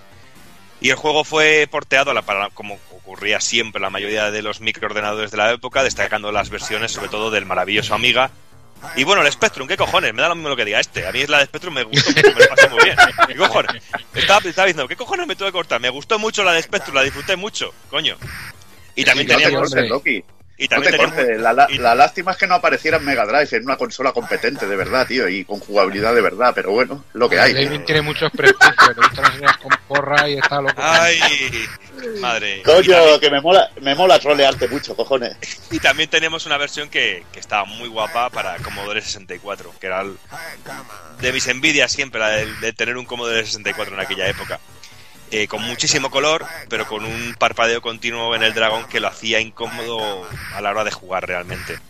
Pero bueno, el juego a nivel artístico era increíble, eh, tanto en fondos como en diseño de enemigos, como en diseño, como en diseño de nuestro protagonista, como el diseño del dragón y sobre todo sorprendía y sigue sorprendiendo a día de hoy la fluidez con la que se puede jugar, la fluidez con la que se mueve, siendo lo grande que es todo, con el movimiento que tiene el fondo del juego, con los colores tan vivos que tiene y con la cantidad de enemigos que nos pueden llegar a salir en pantalla, porque ahí había ha habido algún momento que yo cuando he estado rejugando estos días al juego, que ha habido zonas que las he pasado por pura chorra, que digo, no sé ni cómo huevos he pasado esto, porque hay algunos momentos que son de auténtica locura. Es tremendo, estoy viendo el pantallazo que hemos puesto aquí en el guion y es que la calavera esa es increíble, tío. El sprite art, tío, el dibujo y es brutal, tío. Sí, y el tener la sensación de estar controlando a los dos personajes al mismo tiempo. Porque según vas eh, dando con, tú con la ballesta y vas conveando, entre comillas, también la, la carga del dragón va, va, va haciéndose más grande. O incluso eh, tú vas disparando con, el- con tu arma, pero si dejas el botón cargado, lo que cargas no es el ataque del humano, sino que estás cargando el ataque del dragón. Son cosillas que le daban esa eh, variedad al juego, que lo hacían muy dinámico y muy divertido y sobre todo, coño, que estamos hablando de, de- de un juego de 1989. Con todo lo que mueve y con todo lo que es eso. Cuando el Evil tenía 40 años. Ya te digo. Si eres más viejo que yo, cabrón. Ah, ya estamos faltando. A mí me gustaría comentar que, que lo que más me llamó la atención de este juego fue su música y los efectos de estos de, de sonido. ¿eh? Cuando, cuando cargamos la carga del dragón, el el ruido ese que, que se escuchaba era espectacular, ¿eh? Era alucinante. A mí me encantó este juego mucho. Y también los, eh, cada uno de los niveles pues tenía una música muy característica y muy Sí. bien. Y lo que tú dices, no solo el sonido del dragón a la hora de cargar, sino también a la hora de moverse, que parecía que iba cortando el Sí. aire en algunos momentos, o el, zum- o el zumbido de las alas de los, de los enemigos, que también esa, esa FX estaba muy guapa. No sé, era como... Tú ves el juego y, y sorprende a día de hoy, no sé, es... eh, a mí me ha pasado que también está jugando a juegos que no conocía o que conocía únicamente de oídas de la compañía y te sorprende que a día de hoy lo jugables que son y lo divertido y, gráficamente y a nivel fluido cómo sorprenden a día de hoy. Sí, gráficamente es muy atractivo. Se mete por los ojos. Mm, Además de eso, está hablando gráficamente, está hablando del 89, como decía, como recuerda ahora mismo Doki, o sea, que, que es una pasada. Con la de mierdas que se hacían en el 89, todo hay que Sí, sí, no, no, ¿eh? totalmente, claro, había de todo, como, como siempre.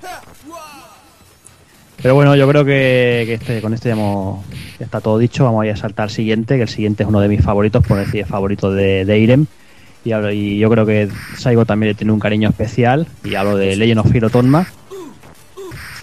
Y el juego, bueno, controlamos al que es Tonma, que es un aprendiz de mago que se dispone a rescatar a la princesa de turno. Como podéis ver, siempre las mujeres aquí dando, dándonos problemas. Para no, perder, para no perder la costumbre. Y el juego básicamente es una acción plataforma. Botón de disparo, botón de salto y adelante a machacar enemigos. Si pulsamos arriba mientras saltamos, tenemos la opción de planear con la capa. Y bueno, planear un poquillo para, para salvar algunas zonas. También tenemos la opción de saltar encima de los enemigos para dejarlos aturdidos. Y bueno, tenemos con el disparo, lo podemos ir cogiendo diferentes power-ups. Que, bueno, y- un, segun- un segundo disparo, que pueden ser o granada o balas perseguidoras. Y o una barrera protectora. El juego tiene seis fases que mezcla fases de acción ver- vertical y horizontal. Puede- hay, de varios tipos, se van mezclando. Yo creo, y no sé si Saigo estará de acuerdo conmigo, que la curva de dificultad del juego está muy, muy lograda, es lo que hablábamos antes, ¿no? La primera fase la pasas más o menos, una vez la conoces, la pasas fácilmente y después se va encabronando el juego a tope. Y, como comentaba aquí también del Kung Fu Master del, y de- del Vigilante y todo eso, también los enemigos se, se regeneran infinitamente. Sí, para mí este juego eh, tiene una dificultad muy fácil. Para mí podemos decir que es el juego más fácil de todo el catálogo Iren. Ujú. Tiene una, una- un nivel de dificultad bastante bastante bueno, que no lo podemos pasar fácilmente. Además, no sé, no sé si estás conmigo, Saigo. eh, el juego, si, si, si vamos del tirón con una vida, eh, lo que tú dices, ¿no? Se, se puede hacer fácil sabiendo los dos, tres truquillos de, Exacto, de eh. los, de los bosses, pero como palmes vida en mitad de fase, las cagado. Yo creo sobre que todo, no- sobre todo las, las fases estas de, de esto del laberinto, como digo yo, que eso es, vamos, esa fase es muy obvia, pero vamos, si la practicamos bastante, pues no la podemos pasar sin ningún tipo de problema. Mm. Hay una, hay una, hay una música que la de la del empiezo, que es un, que es parecida, eh, vamos, lo que es el empiezo, la melodía de- del principio es parecida a uno de los temas de, de la película esta de anime Mi vecino Totoro, que el tema se llama O, o- Omaira. Sí, sí. Es parecido. No, Sí, perdón, aire, no. Se llama, se llama Maigo. Maigo. Sí, sí, tiene un aire. Bueno, como decíamos, eh, lo suyo es recomendable intentar terminarlo con una sola vida para no tener problemas si palmamos cuando estemos avanzados sin, sin power-ups. Y, bueno, como podéis, los que los habéis jugado y los que no, pues eh, la gran mayoría de final bosses tienen, tienen sus truquillos, ¿no? El típico de me pongo aquí, disparo a, cuchillo y, y- no me toca. Gráficamente, juegos muy resultones, muy coloridos, lo que estábamos hablando antes, la placa de la M72 que daba, daba unos buenos, un buen trabajo, eh, gran diseño de personajes, como la gran mayoría de juegos de, de esta época de, de Irem y de los enemigos. Sonoramente, eh, increíble, ¿no? los temazos son míticos. Yo recuerdo, antes de conocer a Saigo, eh, su gameplay de este juego, escucharlo cantando, las, bueno, silbando las canciones, porque es que hay dos, tres temas, hay dos, tres temas que, que son súper míticos, que si, si has jugado al juego, la reconoces a- al segundo. Está claro. Y después el juego solo se ha conversionado en, en PC Engine, por desgracia. Como siempre, un juego, un juego tan grande que ha quedado ahí un poquito en el olvido. Y, y vale una pasta, porque se ve que no hay muchas unidades y está cotizadillo el juego también.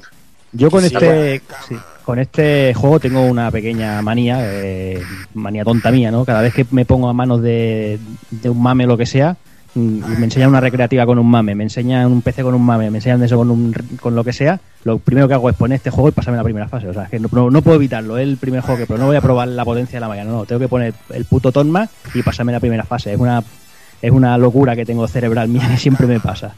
Y este juego tiene una cosa que a mí me mola mucho, tío. Que es una muerte de estas características, tío. Que es como que cuando muere el, personaje se ve la capa ahí, cómo desaparece y cae la capa hacia el suelo.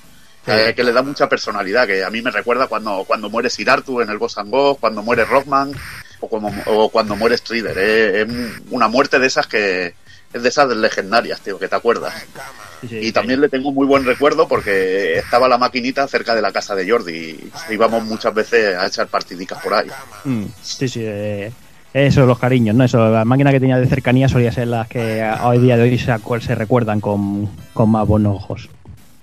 La, la versión de PC Engine eh, tenía un movimiento extra que no lo tenía la máquina recreativa. Y es que eh, cuando cogíamos la palanca y, y la, y la echábamos hacia abajo, pues nuestro personaje se, se, se- se agachaba. Es un movimiento, digamos, que la recreativa no lo, no lo, no lo, no lo tenía. Y la versión de PC Engine, pues, pues sí. Es como, como curiosidad. Sí, sí. Tampoco se veía de demasiado, pero bueno. Exacto, para ahí, nada. ahí estaba. Ahí estaba. Y bueno, vamos, dejamos Toma y pasamos a la segunda entrega de Retype, que nos va a hablar un poquito de Bill también de ella. Nos encontramos con la secuela de la leyenda, que quizá no esté a la altura del original, porque se pierde un poco el, factor de la originalidad, pero bueno, que yo creo que es un gran matamarcianos. Eh, nos volvemos a enfrentar a, las fuerzas de Baido que, intentarán acabar con la humanidad. Eh, tenemos seis fases de matamarciano en scroll lateral eh, y creo que hay una fase subacuática que era de lo mejorcito quizá que tenía, que tenía el juego, que le tengo un muy buen recuerdo. Regresa el arma de, carga, pero tenemos una versión ampliada con la que, en la que podemos cargar dos barras y también tenemos de vuelta el, sistema de fuerza. La verdad que era muy flipado lo de la, lo de la doble carga de, de disparos. Ya, la verdad que muy, muy cachondo. El juego, pues como suele ser ir en duro como el solo, tenemos que usar el arma adecuada y conocerte los niveles al dedillo. La verdad, porque si no, aquí morir también es, morir empieza de nuevo porque no lo vas a conseguir. Tres nuevas, tenemos tres nuevas armas, una con el color verde que es el láser buscador, eh, con el color gris es como una especie de shotgun, shotgun láser, eh, y tenemos bombas de napal, que es un arma alternativa a los misiles. Eh, decir que el sprite art es increíble, la placa esta la verdad que esta gente hacía maravillas y que tiene una muy buena banda sonora. El juego tuvo una conversión para Game Boy y está en el, en el recopilatorio de, de Play R-Types y también, bueno, lo tenemos en el, en el R-Type Dimensions, que también salió en Play, en Play 3, que me lo, me lo ha chivado antes Doki. Yo pensaba que solo estaba en 360. Sí, sí, En, sí. ordena, en ordenadores lo tenemos en Amiga y Atari ST, que le tengo muy buen recuerdo a la versión de Amiga, que iba a jugar la casa de, de un coleguilla y la verdad que, que a mí me impresionaba mucho el, el R-Type 2. Y luego tenemos el Super R-Type de Super Nintendo, que coge algunas cosillas de, de este juego, pero no es una conversión directa. Dijéramos que, que coge, coge cosas de, del R-Type 1 y el R-Type 2 y hace una mezcla rara, incluso mete un tipo de disparo de carga en que dejamos cargado y vamos disparando di- disparos cargados a saco durante un rato. No sé, eh, es una versión que para mí no, no es tan buena como, como los R-Type originales, pero que tampoco está mal. Bien, pues me quedo contigo, Evil, y vamos con X Multiply también. Bueno, y vamos con otro matamarciano de, de desarrollo horizontal. Y también, bueno, siguiendo la escuela clásica a los R-Type, nos encontramos también con los diseños ahí al estilo Aliens. Y bueno, tiene un argumento bastante original y cachondo. Y es que los aliens atacan una, una colonia en, el, en, el, en un planeta en el año 2249. Y en este caso, los aliens son criatura- criaturas microscópicas que invaden los cuerpos de los habitantes de la colonia y los infectan y los matan por dentro. Y para combatirles se crea una nave microscópica llamada X002 que se inyecta en el cuerpo de la mujer que ha sido infectada por la reina alien. Ya ve, un, un argumento, pero loco, loco. Esto ahí, tipo a la peli aquella clásica en que se metía al chip prodigioso, aquella de viaje alucinante, creo que se llamaba. Y bueno, el juego tiene una pequeña área de, de matamarcianos vertical en la fase, en una de las siete fases que tiene. Y decir que tiene un parecido muy grande con R-Type, pero que bueno, en vez del sistema de módulo tenemos dos tentáculos que nos protegen de ataques enemigos y que es con lo que tenemos que jugar con el juego y, las, y lo que le da salsa al juego, porque al movernos colocamos lo- los tentáculos en diversas posiciones y tenemos que ser unos maestros a la hora de colocarlos y cubrirnos de los ataques enemigos porque te disparan balas por todos lados. Decir que si te matan te vuelven para atrás, que, que tiene la dificultad dificultad marca de la casa, marca Iren, y que tiene un gran parecido al Sexes de Konami en el aspecto de, de los tentáculos de la nave y todo esto. El aspecto gráfico es muy oscuro, con un ambiente así opresivo, como si estuviéramos dentro de un cuerpo, pero con diseño estilo Alien. La verdad que no me imagino el cuerpo lleno de, de bichos así, la verdad, que es bastante, bastante loco. Y, y lo dicho, que el punto fuerte del juego es el, el sistema de tentáculos, que cuenta con una buena banda sonora, muy buenos gráficos, diseños ahí al estilo Alien. Por ejemplo, la segunda fase te sale como una nave Alien gigante que está brutal. Y decir que la única conversión del juego la encontramos en el Imagify X Multiply de la, de la colección Arcade Gears de Sing para Saturn Play, que es un juego totalmente recomendable. La verdad que una joyita bastante desconocida de Irem y juego muy recomendable y chungo de cojones. Muy bien, pues con este cerramos el 89, un gran año para Irem, con una pedazo de joyas bastante increíbles.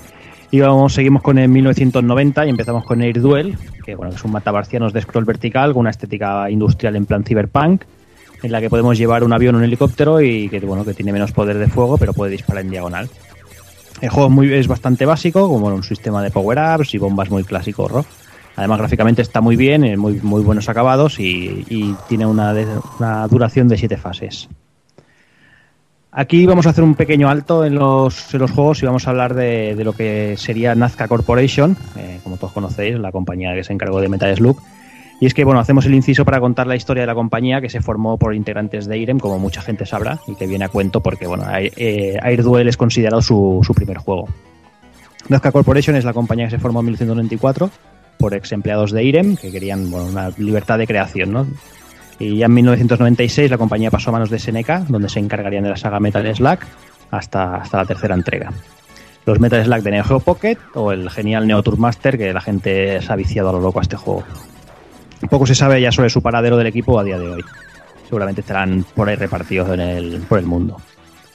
Durante la etapa de Nirem, a pesar de, de ver similitudes gráficas entre R-Type 2, donde ya trabajarían seguramente mucha gente de Nazca, eh, es considerado su primer juego este Air Duel que comentábamos, y tras esto vendrían cosas como, que comentaremos más adelante como Unit Gallop, Undercover Cops, Pound for Pound, Kengo, Kaiten Nishu, o lo que sería el Indehan, y por último el Geostorm, más conocido también como Gunforce 2. Estos dos últimos juegos muestran una orgía en pantalla muy estilo Metal Slug, que bueno, que si, si veis sobre todo técnicamente, gráficamente, el- los diseños de, de Gunforce, sobre todo del 2, me estáis viendo lo que podía ser, como comentaba Evil fuera de línea antes, como un Metal Slug 0, ¿no? Ahí está, sí, sí, una burrada, tío. Luego lo explicaré un poco más detallado, pero es una animalada ese juego. Muy bien, pues este mismo año eh, aparecía también un juego que también es muy mítico, que es Hammering Harry. Pues Hammering Harry o Daiku no Gensan, como lo conocen en Japón, es un juego bastante simpático y al mismo tiempo infernal, como casi todo lo que firmaba esta compañía. Y con la taladradora frase de Let's Get Busy aparecíamos cada vez que nos, que nos mataban o que empezaba el juego. Y bueno, eh, podríamos decir que Hammering Harry podría haber sido junto a R-Type el, el título que más se ha conocido de Irem en Occidente. Y todo empieza cuando vemos que una malvada compañía de construcción eh, demo- demole la casa de, de nuestro protagonista en un momento en el que él sale, suponemos que a trabajar. Así que nada, no se le ocurre otra cosa que armado con su martillo de madera ir a pedirle cuentas a- al mandamás de la compañía que, que ha hecho esto. Y recorreremos una serie de escenarios muy relacionados con el mundo de la construcción y, y con personajes muy variopintos eh, a medio camino entre trabajadores españoles y, y cosas raras, ya que veremos hasta ninjas por ahí. Entonces el, el juego es de esos típicos que mm, si echabas a la recreativa las monedas te podías dejar eh, 100 duros tranquilamente echando, echando, echando créditos, pero que luego en realidad en 15 minutos te podías haber pasado el juego entero. Sí, y es, y es de esos juegos que, de esos juegos que yo creo que casi todo el mundo conoce, pero la gente a lo mejor no lo conoce como Jeremy Harry, sino que lo conoce como el juego del martillo, muchas veces, ¿sabes? Que Sí. el típico juego que hasta la gente que no solo ha pasado alguna vez por un recreativo le sonará por el por eso, que realmente lo tiene. Es, es uno de esos juegos que está siempre en el imaginario de toda la gente, igual que como has dicho tú el Art Type, uno de estos. Y bueno, pues eh, la acción está dividida en, en seis niveles. El primero, la verdad es que es bastante sencillito para que nos acostumbremos a- al juego. Y será en la calle, tal como salimos de, de lo que sería nuestra casa destruida. Y en él encontraremos pues peones eh, normales, eh, los tíos que salían, unos tíos que salían de la alcantarilla y nos tiraban la tapa. eh, luego unos que estaban como arreglando el tendido eléctrico y, y saltaban cargados de electricidad. Y unos tope graciosos que están en los puestecitos de ramen comiendo y luego se asoman y te tiran el bol entero. Y luego uno, un tío grandote con una máquina de clavos, que es más grande que, ofensivo, pero bueno. Y en este nivel teníamos como, como jefe final a un paleto rapero que, que nos tiraba eh, sacos de cemento. Y que a este tío la verdad es que lo único que faltaba es que cuando se agachase se le viera la raja del culo porque era, era ideal para este. Sonrisa vertical. Eso es lo que Ya, hablábamos el otro día, ¿eh? Imagina Exacto. el juego ambientado en España, tío. Si hubiéramos sido hubiera sido la risa. Imagínatelo, incluso con, imagínatelo con piropos españoles, tío. ¿Quién Ahí fuera va. fiebre para estar contigo en la cama y cosas así, tío? Imagínate. Pero en vez de ouch, en vez de ouch cuando te matan tenía que poner así como, como cago en Dios o algo así. Sí. Y no, olvidéis, no os olvidéis de los abuelos ahí mirando la obra. Hostia, los abuelos mirando la obra hubiera sido la, la clave, macho. Sería la Que clave. eso, eso lleva poco Portland. Bueno, el- la, segunda fase vendría a ser eh, los cimientos de, un edificio, así, sobre arroyo de vigas y tal. Y salían unos enemigos que nos vaciaban una carretilla llena de ladrillos cuando pasábamos. Lo que pasa es que yo no llegaba a entender si querían atacarnos o simplemente estaban haciendo su trabajo y lo hacían justo cuando teníamos que pasar nosotros, pero bueno. También hay bolas de demolición que tenemos que ir agachándonos y esquivándolas, tíos montados en un martillo hidráulico, eh, otros que van camuflados en caja y, el jefe final aquí es una máquina de demolición bastante sencillota, hay que pegarle en, la cabina y en, las ruedas de la grúa. Y nada, luego seguimos, llegamos a lo que sería un puerto de carga y aquí van saliendo tíos de, de los coches, ah, nos salen ganchos de grúas, eh, ale- bueno, por, por el cielo ahí. Anda que, en lo- que en no he palmado yo vidas aquí. Porque entre que se van abriendo las puertas de los coches y si te dan Sí. las puertas te matan, en que entre que se saltas y te dan los ganchos, que si luego sale alguien del coche. Y yo aquí, yo recuerdo los recreativos de palmar vidas, yo de aquí no pasar realmente en los recreativos. me- ya, yo me he tenido que pasar después ya con el emulador y hacer trampillas, pero yo en el recreativo hasta aquí. Yo era, yo era hasta aquí. Y luego el, el rapero que nos lanza los neumáticos eh, llenos de pinchos. Y aquí ya teníamos un jefe final que eran dos coches que iban con unos empresarios trajeados, que uno en cada uno de los coches había dos tíos. Uno nos disparaba con pistola y otro nos tiraba granadas. Que para mí es el, el- el enemigo final más, Más hijo del puta, juego, sí, sí. A mí, Sí. eh, te subes al coche, se mueve el coche, se mueve la granada, saltas, te atropellan, O te lo, o lo disparan, te enganchas bien ¿Qué dices, y, tío? y el cuando, y cuando el primero lo haces bien te queda el segundo coche. Exactamente, que son dos. El empresario y el de la Gürtel, macho. O sea, eso es lo básico, tío. Solo falta Julián Muñoz por aquí también dando Ya vueltas. te digo. Y la pantoja mirando de. Y nada, luego ya llegamos a otro escenario que es eh, rollo edificio, pero aquí ya se les va más la castaña, porque nos salen una especie de ninjas que ponen bombas ahí, eh, unos tíos con soplete que parece que estén soldando, el grúas taladro, y luego incluso un tío con un láser que parece que sea un, un aparejador o un arquitecto o alguna cosa de estas. Ninjas en la obra, tío. Ninjas en la obra. Esto ya por fin entiendo por qué salió lo de Águila Roja, macho. O sea, Eso sabes, por- eso sabes por qué, ¿no? Porque se llena de gente. Al no tener el- el- la rueda de carro en la puerta, se llena de gentuza eso. ahí está, tío. Eso es lo que hay, es lo que hay. Y nada, aquí el boss es una grúa taladro con una especie de, de bola pilón rara que se la rompemos rápidamente y que hace cada vez que golpea el suelo hace una pequeña onda de choque, pero es eh, para mí es el jefe más fácil que tiene el juego. Luego ya eh, perdemos el glamour de, de la zona y pasamos a, jugar en las alcantarillas, donde nos salen unos tíos ya con, con palas que nos tiran las palas, salen cucarachas, sale un gusano súper raro y el enemigo final es un topo, con la típica escena de varias madrigueras y asomando la cabeza, hasta que al final ya sale la versión grande y cada vez que se agacha yo creo que pare topos, ¿no? cada vez que se agacha le salen cinco o seis topitos de- por debajo. Y dices, joder, vaya partos que está haciendo el hijo puta. Pero bueno.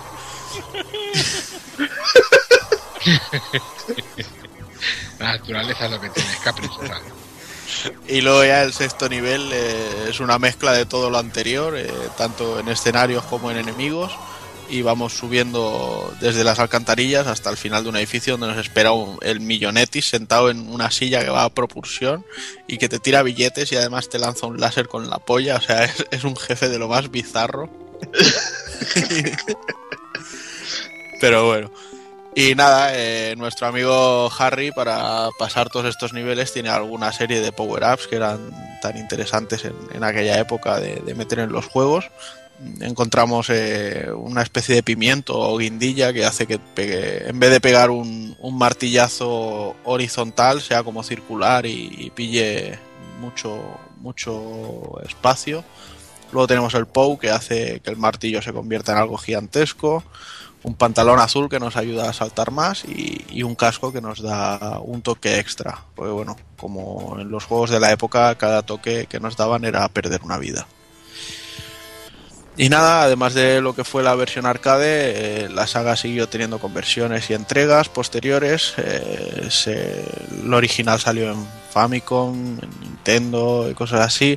Luego además salieron otros más capítulos. Eh, eh, uno de los últimos que han salido, si no me equivoco, es el de PSP Sí, que dio que dio pie a, a una serie de animación que salió por aquel entonces y yo no sé cómo lo veis vosotros pero yo considero que Hammering Harry es el, el Gambare Goemon de Irem ¿no? Y además luego ya en las en las siguientes secuelas que ya meten más rollo fantasmas y historias raras es como no sé tocan un- una serie de folclore Japón, muy, sí, muy marcado, Japón. igual, igual que lo hizo Goemon en, en su día. Y no sé. Incluso se puede considerar la mascota de, de Irem en sí.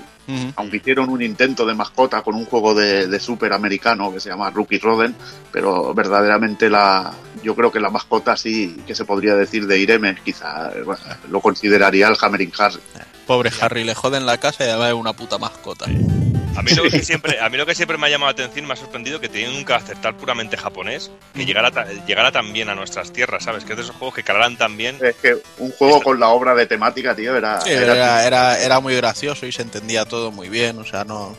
Por mucho que fuera muy japonés, no había nada que, que quedase en plan, ¿y esto por qué? Eh, Lo que pasa es- la lástima es eso, que llega un momento que ya eh, se separan un poco del, del- de toda la temática que están, no sé, cuando ya empiezan a meter las cucarachas, los gusanos, el topo, dices, joder, podrían haber seguido con, con toda la misma temática de- del principio del juego, Ya, pero bueno. es que era, ahora tirar a las cucarachas y los fantasmas o seguir por Benito y Manolo y manos a la obra. Todos lo dirían.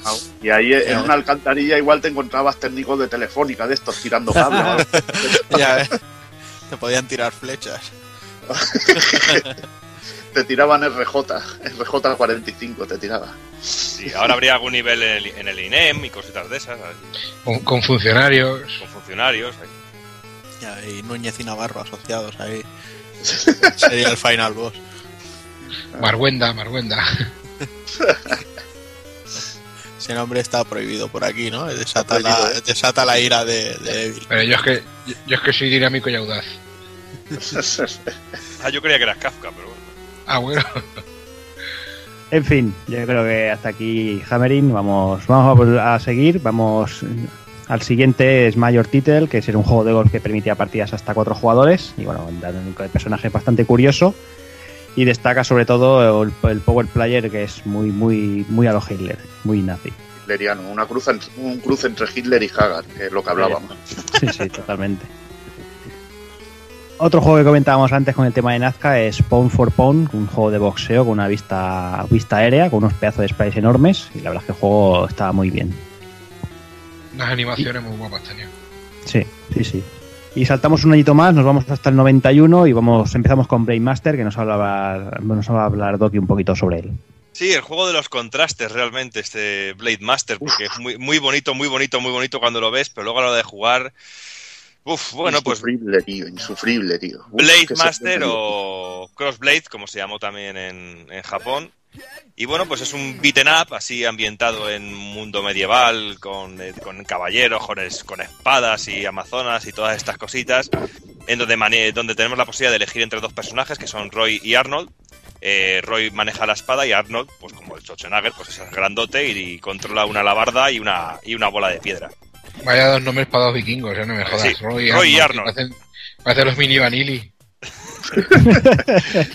Y bueno, eh, con, eh, con estos dos personajes pues tenemos la, la misión de salvar otra vez a la princesa secuestrada. eh, y yo siempre he dicho que la escena del rapto es genial. Yo me descojonaba siempre cuando, viendo cómo la secuestraban y cómo luego hacían un primer plano de la, de la, de la princesa gritando con todos los pechotes fuera, que era, era maravilloso. Y bueno, pues es un. Este Blade Master, pues es un beaten up, eh, donde encontramos pues todo lo clásico de los beaten up, des- del desplazamiento, podernos mover en todas las direcciones, eh, un montón de enemigos, el poder romper ciertos objetos para que nos salgan ítems de vida, ítems que nos den puntuación, tenemos fosos, con la, con la cualidad de que cuando caemos a un foso no morimos, únicamente se nos reduce vida. Y bueno, pues eh, el, eh, decía antes que es un juego de contrastes, sobre todo porque cuando vemos cualquier pantallazo del juego o lo vemos durante unos segundos en movimiento, llama la atención lo bonito y lo colorido que es y el diseño de personajes tan guapo que tiene.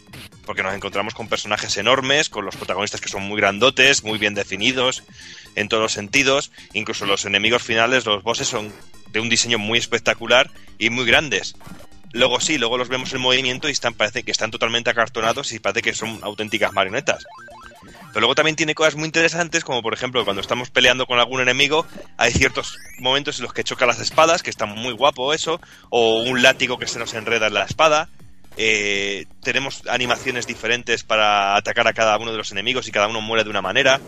Eh, nos hacen contras, como he dicho anteriormente, los enemigos. Cuando mueren, eh, se deshacen en el suelo. Cada tipo de enemigo muere de una manera y se deshace de una manera y dropea una cosa. Son cositas que hacen el juego que sea muy llamativo, pero luego eh, le restan puntos totalmente en el, sistema de control y el sistema de, juego realmente. Nos encontramos con un enemigo final que es, que es bastante jodido, que es el pulpo, que es un pulpo enorme que, que nos ataca con, sus, con los tentáculos y mola mucho el movimiento de los tentáculos. Eh, y como he dicho anteriormente, pues tenemos una gran variedad tanto de enemigos eh, y cada un enemigo con un tipo de mecánica. eh, que por ejemplo haya enemigos que nos vienen con escudo y con espada y tenemos que primero eliminar el escudo para poder luego atacarles. Eh, incluso algún enemigo nos viene a atacar con una máquina voladora, aunque es un juego medieval, pero de repente nos aparecen bichacos montados en máquinas voladoras o incluso una especie de mechas pequeñitas que parecen que parecen tostadoras o que parecen calentadores o parecen estufas en algunos momentos, también muy cachondos. Y luego pues los niveles pues son muy muy muy cortitos, pero gráficamente, como he dicho, muy detallados. Pero eh, con el gran problema de que en un pantallazo queda muy bonito, pero es que luego todo, todo es totalmente estático. No vemos nada de movimiento en el fondo. Eh, Yo es que creo que el problema del juego, tío, es que es repetitivo a morir. Se repiten muchos jefes finales. Y el juego, para definirlo, es un es como un King of Dragons, pero sin llegarle ni a la suela del zapato. O sea que es que para mí es repetitivo, aburrido. No le intenta parecerse, yo creo, a King of Dragons por la manera de pegar así y todo esto, quizás mejor animado y todo, incluso con mejores gráficos de fondo, pero es que no le llega ni a la suela. Pero No es que el problema, suela, es que el problema viene, que es lo que comentaba al principio, eh, que a nivel jugable pues es muy, muy limitado, porque realmente tenemos un ataque y un salto. Y ya está. Sí, pero es que eso, eso lo tienes en el King of Dragon, pero es maravilloso porque está súper variado, tiene en cada fase su enemigo final totalmente distinto, tienes aún las magias, tiene la estrategia y es que no se parecen nada. Que King of Dragon tiene el mismo desarrollo, pero es divertido. Y este juego es que es aburrido y soso a matar. Claro, es, A mí es lo que me pareció. Eh, pero es lo que he dicho, que cuando tú ves, echas un primer vistazo al juego realmente llama la atención, pero es lo que tú dices, eh, muy escaso en golpes, escaso en ataques y luego los enemigos finales pues se repiten muchas veces. Hay veces que incluso hay un enemigo final que tienes que matarlo atacándole y saltándole encima y dándole cuchillazos y se repite hasta cuatro veces. Y no tienen mecánicas chulas, no tienen mecánicas chulas de ataque ni de esquivarlo, porque King of Dragon en eso sí que te tienes que mover y tienes mecánicas chulas a la hora de acabar con los jefes. Y creo que eso es lo que mata a este juego muchísimo. Y luego Aparte tiene un, que- tiene un momento que, que varía bastante el juego porque tiene una fase de vuelo, pero es que es una fase que dura 20 segundos, que no dura nada. Es una mini fase de vuelo que nos montamos en una especie de abaje- eh, abeja gigante y tenemos que ir eliminando a los pajarracos que nos van atacando. Pero bueno, luego también hay otros puntos que son muy destacables. Por ejemplo, hay un nivel de agua que es guapísimo a nivel gráfico. Un nivel en el que nos llega el agua por las rodillas y el, el, efecto visual es muy guapo y cómo suena todo alrededor. Es, es, un, es un sonido así como de caverna, todo con un sonido de agua cayendo. Pues eso tiene un nivel muy, muy alto el juego, pero realmente se queda muy flojo a nivel jugable.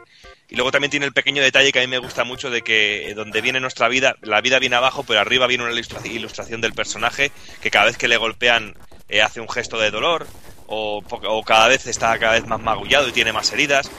Son pequeños detalles que llaman mucho la atención, pero que luego contrastan con que no vemos en ningún momento en la vida del enemigo. Y a mí es eso que algo que me estresa mucho y no me gusta porque yo me gusta ver la vida que le estoy restando al, al, al- no ya no pido a los enemigos de turno, pido al enemigo final. No hay un medidor de vida del enemigo final. Y bueno- Hay algún detallito, que a algunos se les quita el casco o alguna tontería, Sí. pero es que no te indica nada. No. Y como Sí. hemos dicho antes, pues tenemos el un ataque simple de golpear, tenemos un salto, pero no tenemos un ataque de magia de lo típico de dar a dos botones y que haga un ataque mágico que nos reste un poco de vida o nos reste, reste puntuación. Aquí realmente lo que podemos decir que es un ataque especial, una magia es saltar y dar abajo y al, y al botón de disparo, que pero realmente no quita mucha vida y no hace un efecto que te pueda liberar de un momento en el que te ataquen muchos enemigos. Y luego musicalmente el juego, pues es interesante, pero termina siendo muy, muy repetitivo.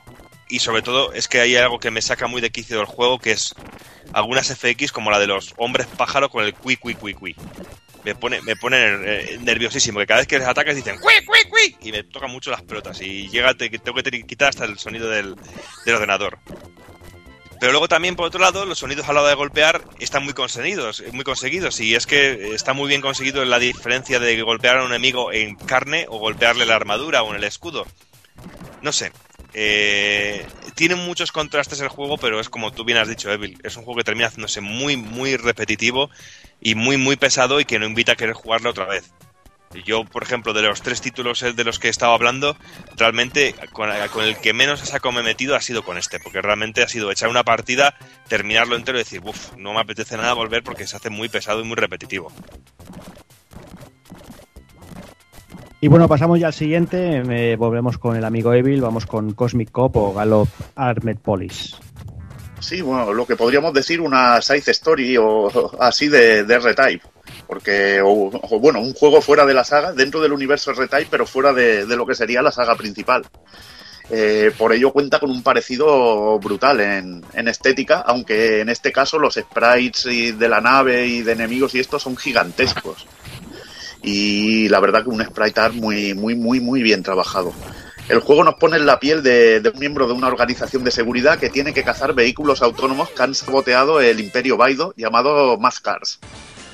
Eh, nos pondremos en el control de la nave R11B Peacemaker y es muy curioso de que la rapidez del scroll de pantalla lo controlamos, la controla el jugador. Si nos vamos más hacia la derecha, el scroll del juego eh, se hace más rápido para ver más pantalla. Es bastante curiosete este efecto. Tiene cinco fases y, un bonus especial si, las completamos rápido. Tenemos un disparo principal que podemos mejorar y, y misiles. Al recibir un impacto perderemos el, el disparo mejorado y con otro perderíamos una vida. Es más asequible su dificultad, por eso que mucho más asequible que la de R-Type 1 y R-Type 2, porque continuamos directamente en pantalla, tenemos lo de los dos toques, o sea que es bastante más, más asequible dentro de, lo chungo que puede ser un juego de Irem. Tenemos un láser que, como bomba o como disparo cargado, un láser que consume una barra especial, que al agotarse se sobrecalienta y tarda un rato en, volver a estar disponible. Eh, gracias a Dios y también por el tamaño de la nave es de agradecer que, no muramos al chocarnos con el escenario. Y bueno, en definitiva, un juego bastante, bastante chulo, sobre todo por el aspecto cyberpunk que tiene el juego, que es bonito eh, de ver, bonito gráficamente, pero creo que no llega al nivel de, de lo que es un, un R-Type, que, que cumple, pero no llega al nivel de leyenda. Pero bueno, muy interesante por, por lo curioso que es. Sí, sobre todo a nivel de escenarios, este juego es increíble. A mí es de esos juegos que yo pierdo muchas vidas eh, porque por perderme de mirar los escenarios, de mirar la, la ciudad, la ciudad, los edificios, los fondos. No sé, eh, gráficamente me parece, y encima el diseño de la nave, es que a mí siempre me gusta que sean bien gordas y grandes, es que no puedo evitarlo. Sí, sí, sí. Otro que salía ese mismo año era Atomic Punk o Dina Blaster, o más conocido por todo el mundo como Bomberman. Y es que el clásico de Hudson se llevó a la placa arcade de, de Irem. El juego cuenta que en el futuro la lucha de robots se ha, se ha hecho popular y Bomberman y King Bomber son los campeones. King Bomber entonces se vuelve malo y ataca a la humanidad con sus secuaces. Bomberman y su hermano Bomberman 2 se encargan a bombazos de, de- de King Bomber. El juego, pues nada, ya sabéis, eh, lo que es un Bomberman clásico, no tiene más. No, no hay, no hay mucha cosa eh, más. Este era bueno también, el- se jugaba mucho en el salón allí de- del Prat, Sí. la verdad. El Dina Blaster, Sí, sí. tío. Un puto vicio, tío. Puto vicio. Bomberman, tío, que quieres. Es un Es lo que hay. total. vicio en esencia. Sí, sí. Y bueno, tras este eh, empezamos con Kung Force, Battlefire en Gold Terror Island, que nos va a hablar Evil también un poquito de él. Tanto que Terror Island, tío. He pasado terror el juego, tío, porque me ha dado miedo, tío. Un juego que en principio me atraía mucho. Ya este juego lo descubrí en la, en la Super. Que lo compró un colega, el Giovanni, ¿te acuerdas? Sí, sí, sí. Gustaba, le gustaba bastante un juego que contaba con cuatro meguillas y yo ya lo vi bastante grotesquete en, en la Super. Pero bueno, eh, lo hemos probado en la máquina, lo probé con el con Robertillo, el colega el otro día, a dobles y nos resultó sobre todo muy insufrible en dificultad, tío. Juegos de esos que sales parpadeando y es que te matan, tío. En cuanto acabas de parpadear, mueres. Y mueres y mueres y mueres, una dificultad absurda. Que bueno, voy a explicar un poco que el porqué un poco de esta dificultad. Es un juego de disparos a lo contra, y lo curioso y lo que lo hace un poco diferente es que tenemos la posibilidad de pillar cantidad de, tipos de vehículos, torretas y, y cosillas chulas. Podemos montarnos incluso en la torreta de un helicóptero y llevar un helicóptero gigante. Es muy espectacular, pero tampoco estaba muy, muy bien hecho en, en la época. Pero bueno, resultaba resultón. El juego tiene cinco fases con, con un diseño de gráficos bastante sencillos. La verdad que, que no sorprende, sobre todo viniendo de Irem. Eh, la música no es destacable y el control, la verdad, que es bastante duro de controlar. El salto, un poco gravedad lunar. Muchos disparos en pantalla, enemigos que son demasiado rápidos, tus balas que son lentas, disparos por todos lados, te mata todo, te mata todo y lo cierto es que es un juego que se te hace, se te hace duro de jugar.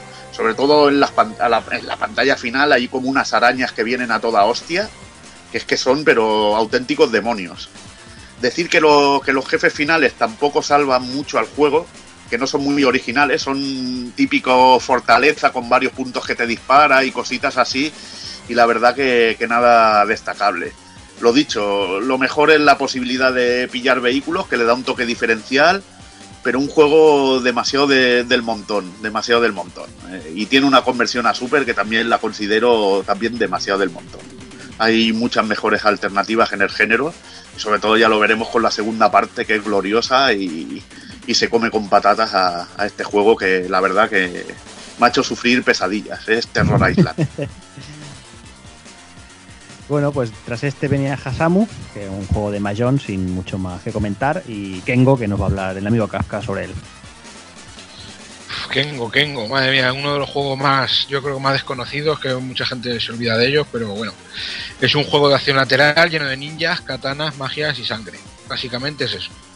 Eh, tiene una dificultad bastante jodida en ciertos momentos porque el juego tiene muchos middle bosses que en fases más avanzadas nos vuelven a lanzar otra vez, incluso de dos en dos, varios seguidos, con muchos enemigos, con solo falta que te bajes la recta, vaya.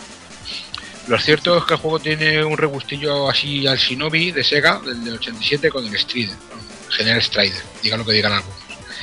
Eh, lógicamente la ambientación japonesa y las ondanadas de ninjas kamikazes, junto con el rollo de las katanas, no ayuda mucho a diferenciarse de estos juegos que digo. Si bien aquí encontramos un juego mucho más sencillo y rápido que basa su principal atractivo en el modo de dos jugadores, ¿vale? Simultáneos, que son las cosas mejores del juego, y la posibilidad que tenemos de cubrirnos con la espada. Eh, encontramos saltos a doble altura también, eh, la espada puede cargar un ataque mágico como el láser beam del R-Type, ¿vale? Eh, en cuatro niveles, algo cortos pero más intensos. Lo cierto es que el juego quizá abusa del reciclaje de enemigos y del te lleno la pantalla de movidas para que lo flipes, te puteo y así echas otra monedilla, macho. Eh, aunque he visto vídeos y se puede pasar con un solo crédito, yo no he sido capaz, las cosas como son.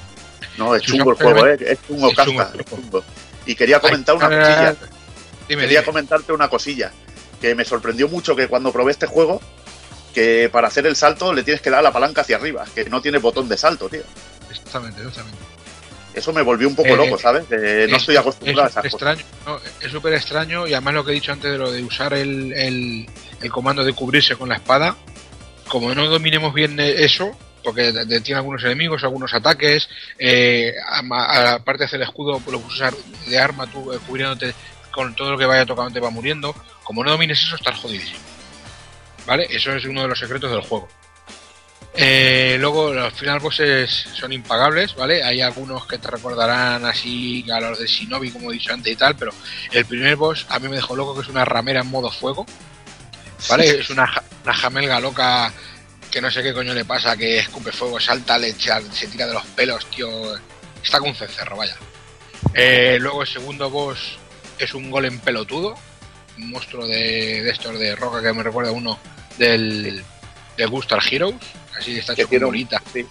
Que tiene un monje metido dentro que le tenemos que. Exactamente, tienes que sacarle las bolas para pegarle al monje, se va a cubrir con las bolas y tal, como tú no te cobras, cubras con la espada, estás jodidísimo. Luego el tercer boss es una pareja de brujos, uno que domina el hielo y otro fuego, que también tienes que estar pendiente de los dos, cubrirte, atacar y tal. Y que son muy hijoputas, tío, muy hijoputas. Mucho, mucho, mucho. Son, como, no- digo, como no te eh, domines el cubrirte con este estajo, porque encima te atacan por dos puntos. El digo. cuarto boss es súper raro, que es un tanque, tío, un tanque hecho como con mimbre. Es una cosa súper extraña, macho. Un tanque de madera. Y digo, pero préndele fuego con una caja de cerillas y te ahorras historia. es súper raro. El quinto boss y el último es una especie como de taza del váter gigante con un dragón, no sé. Como los japoneses no llevan años de ventaja, tío, con eso de los váteres que echan agua, pues supongo que esto será un símil. Hay una estatua gigante que parece una taza del váter, tío. Con una bola en medio que es súper rara. Pero ese sí que es jodidísimo porque eh, te lanza rayos por arriba, te escupe bolas que giran, eh, hace terremotos. Yo que sé, falta Carmen de Mairena por allí vendiendo lotería o algo y ya era, vamos, el fin del mundo. Eh, lo cierto es que algunos bosses de, medio nivel, digamos, son mejores y más complicados que estos, a excepción del último, la pareja de, lo- de los pelotudos, de los brujos. Es, como digo, un juego diversión directa, rápida, sin complicaciones, muy sencillo en su ejecución, pero jodido en su, en su dominación. Muy arcade como nos gustaba por entonces. Eh, gráficamente el juego está bastante bien, ¿no es cierto? Unos sprites bien animados y muy grandes. eh, eh, con trampas, con, anima, con trampas que giran, que salen del suelo. Eh, no sé, la verdad es que el juego es muy olvidado, yo creo que justamente muy poca gente lo conoce. Y como lo mejor del juego, como digo, es su modo de dos jugadores. Es muy divertido, tío. Muy divertido. Yo me lo jugué a dos jugadores, con el colega también, con Roberto, y me lo pasé muy bien, tío. Y, y te, has hecho un, te has hecho un hombre. Te lo noto. Y para cerrar el año 91 vamos con Lethal Thunder, que bueno, que es un, un matamarciano de scroll vertical, otro más, que cuenta sobre todo con elemento destacable que, bueno, que tiene cuatro finales diferentes dependiendo si se nos escapan los bosses o no. Eh, también además, según la rapidez de pulsación de disparo, pues es más potente o, menos potente.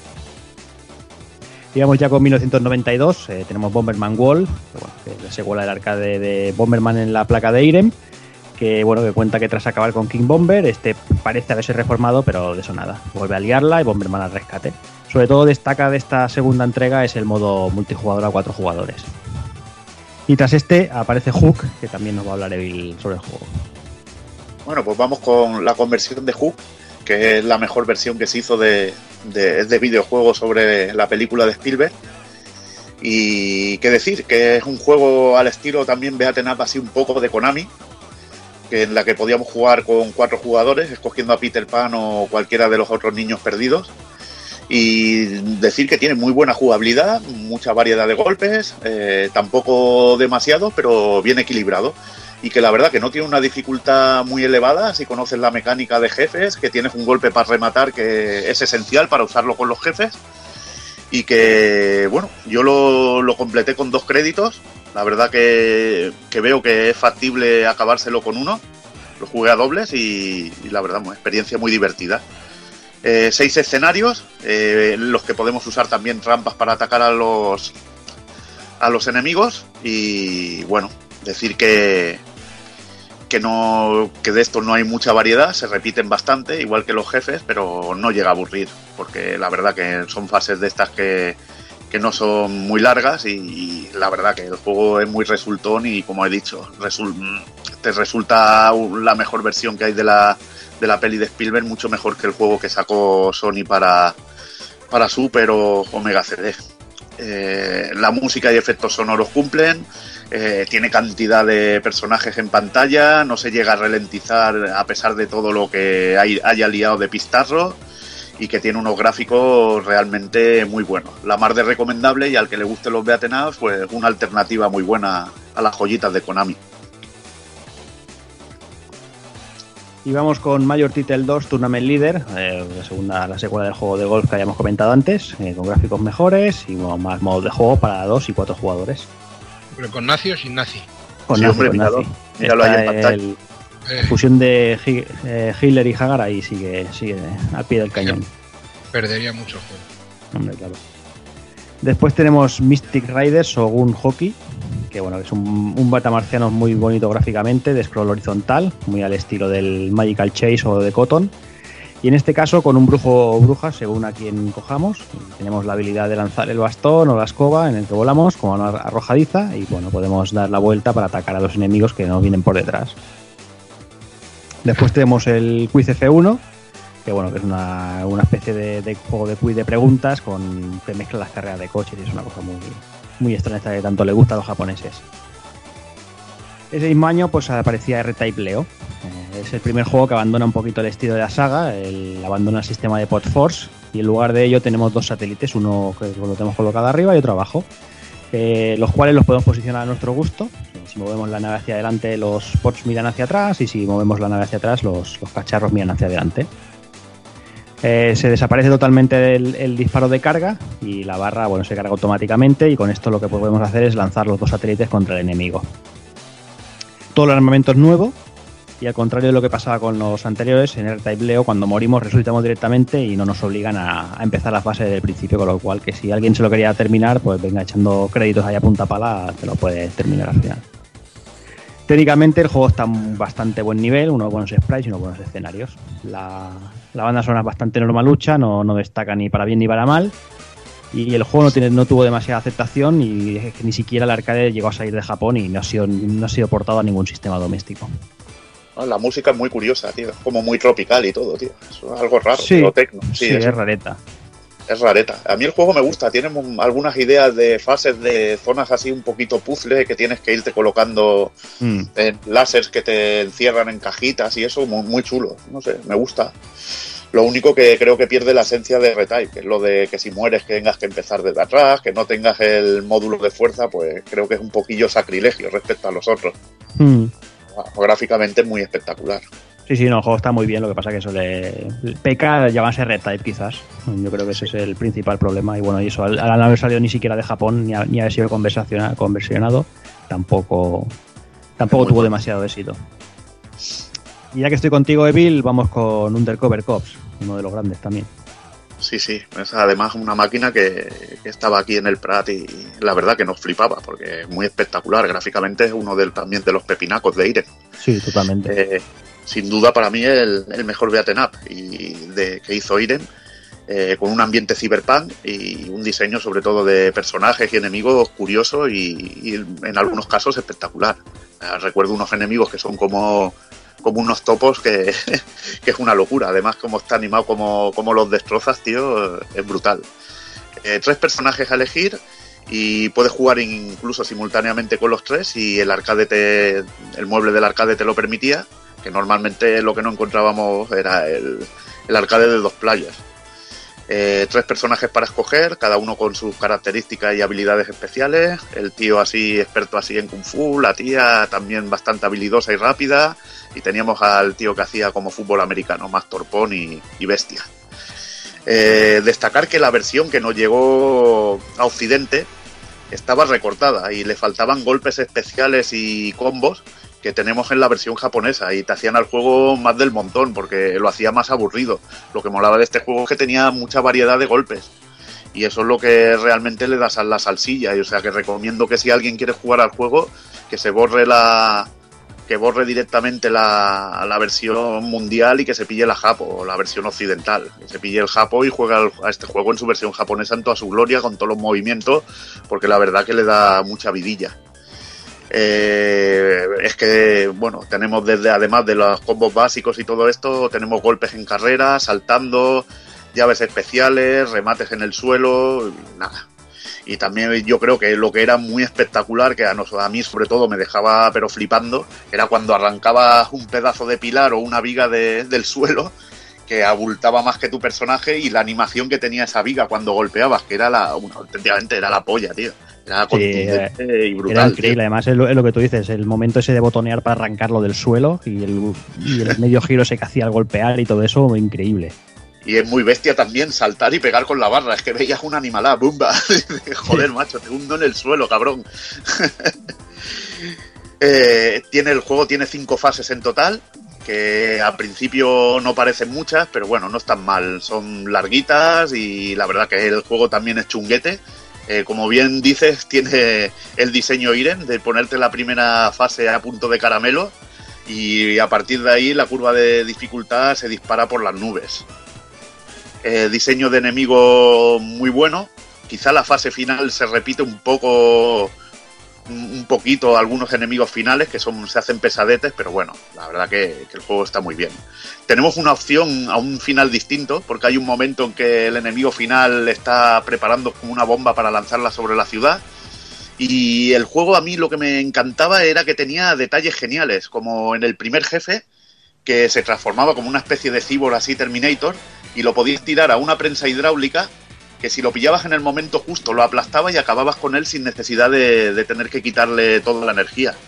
Eran detallitos que al juego lo hacían muy, muy, muy, muy guapo. Y le daban eh, ese aspecto original que no tenían otros, que no tienen otros beaten ups. Eh, sobre todo destacar el brutal aspecto técnico. Los gráficos son increíbles, son, se nota que son de la gente de Nazca. Eh, tiene detalles sublimes en la animación. Por ejemplo, los topos estos que os he comentado, que los revientas, es que tiene una cantidad de animación cuando, cuando los petas. Eh, el juego tuvo una conversión más que notable para Super Famicom. Un juego cotizadísimo que puede llegar a 300, 400 euros en los mercados de especulandia y que y que bueno lo único malo que tenía esta versión de Super Famicom es que teníamos solo un player pero la verdad que los gráficos estaban cojonudos y la calidad sonora excelente. Este por lo hizo la compañía Varie. La verdad que la mar de recomendable. En fin el, el mejor beaten up de, de Irem y un juego la mar de recomendable pero sobre todo versión japonesa.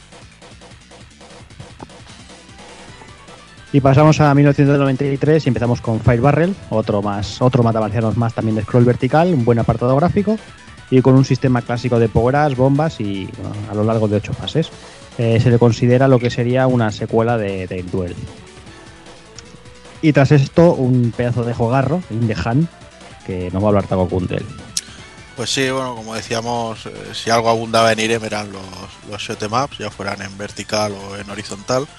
Y este In the Hunt o Kaitei Daisenso en Japón era de la rama de shoot 'em ups horizontales, de scroll horizontal. Y bueno, aquí al menos esta vez cambiaban la temática y se hacía un poco más original porque en vez de ser con naves espaciales eh, eran submarinos Aunque yo creo que podríamos pensar perfectamente que son naves espaciales bajo el mar y, y creérnoslo. Porque hay cada cacharro que tela. Pero bueno, el juego tenía un aspecto gráfico increíble. Era sobre todo digno de mención el, el efecto de burbujeo que tiene y de cómo parece que, que el agua vaya chocando con, con el metal del submarino. No sé, hace, hace un efecto que, que hace que te- realmente te creas que, que está pasando todo debajo del agua. Y la destrucción de los buques, tío, que tiene unas animaciones cuando petan los buques que son increíbles, Brutal, tío. sí. Son brutales. Y bueno, eh, la cosa en este juego va que hay una organización muy mala, que son la DAS, que han fundido los casquetes polares y han, han hecho que el mundo prácticamente quede inundado. Y como eran la única organización que estaba preparada para esto, porque eran los únicos que sabían lo que iban a hacer, pues consiguen, gracias a ello eh, y con su poder militar, gobernar el mundo pero bueno, poco lo poco que queda de la humanidad desarrolla un submarino que se llama Gran Vía, un prototipo nuevo, y este será la, la última oportunidad que hay de, de recuperar la paz y de, de deshacerse de la DAS. Como en muchos otros títulos del género, eh, a mí, por ejemplo, me viene a la cabeza pues el, el- Gradius o el R-Type, por supuesto. Eh, teníamos el tema de los misiles rectos, bueno, el disparo recto normal, y luego teníamos también los misiles que lo que pasa que en este juego en vez de caer hacia abajo suben hacia arriba pues lógicamente para disparar a, todo lo que esté por, fuera del mar lo que pasa que es, curioso porque si por ejemplo lo utilizamos para disparar a submarinos o naves que estén dentro del mar nos sirve pero si queremos disparar a los aviones o cualquier cosa que estén fuera del agua tenemos que ponernos al nivel de hasta donde termina ya el mar, vamos, a la superficie, porque si no los, los misiles no llegan a salir a flote. Entonces eh, es muy gracioso este, este aspecto, este detalle que tiene el juego. O se nota lo que veníamos hablando ya con, con los otros juegos que, que da mucho toque de mimo y de, y de historias guays a, a sus títulos. Y bueno, hay que decir que salió en el 93 en recreativa, eh, y llegó a Saturn, PlayStation y PC en, en 1995. Y bueno, eh, fue la, la que ya se han comido los gusanos THQ, la que nos lo trajo aquí a Occidente. Y nada, es un. ¿Qué voy a decir? Es un titulazo guapísimo y de unos escenarios muy chulos a veces y algunos final bosses muy impresionantes. O sea, bueno, nada que no hayamos visto ya en otros juegos de Irem, pero que, que sigue siendo de, Joder. de quitarse el sombrero. Esto es Nazca Corporation en estado puro, porque las animaciones del submarino, las animaciones del submarino, los escenarios, tío. A mí me encanta, por ejemplo, cuando vas en el escenario que se ven los rascacielos hundidos, tío, de fondo. Me parece una pasada. Cuando vas por las cavernas, el enemigo que sale en este pantallazo, que es mítico, el titán este de que sale en el, en el mar, que va subiendo hacia arriba y te, y te, sabe- te vienen barcos por encima y eso. Luego la dificultad del juego, que este juego es un puto demonio, tío. Este juego no es chungo, ¿eh? Es ultra chungo. y decir, bueno, y hablando de las conversiones, decir que la versión de, de Saturn y Play, la de Saturn tiene más animaciones que de la Play, lo hicieron distintas compañías. En Japón creo que Imaginer hizo la de la de Saturn y ahora no recuerdo quién hizo la de la de Play. Y que en este caso la de Saturn tenía más animaciones, pero tenía más ralentizadas. Y sin embargo la de Play eh, contaba con menos animaciones, pero pero se, se ralentizaba menos. Y en este caso es uno de los raros juegos que quizá la versión de Play está un poco mejor que la de Saturn. Aunque eso sí, si eres purista de las animaciones, no las tendrás completas. Pero bueno, eh, ambas, ambas conversiones la verdad que está muy bien, pero como la recreativa nada. Esto es un auténtico pepinazo. Que este juego era de los que engañaba, tú veías gráficamente que es precioso, y lo veías todo tan redondete, tan coloreadito, tan así, tan mono, y luego jugabas, tío, y era un juego para muy machos también, ¿eh? No me jodáis. Machos no, re jodido. Uf, Muy bien, pues pasamos al siguiente. Vamos con Evil, vamos con Ninja Base Batman. Bueno, este es un juego que yo creo que se diseñó tras una sesión de drogas alucinógenas, tío. porque Madre mía. Tiene el diseño de enemigos más loco que he visto en mi puta vida. Y bueno, eh, decir que bueno, que rivaliza también con. Es otro estilo de Beaten Up. eh, No es el, el Beaten Up puro como sería Undercover Cops, que lo he denominado como el mejor Beaten Up de Irem, pero bueno, Juca su estilo también es un gran Beaten Up.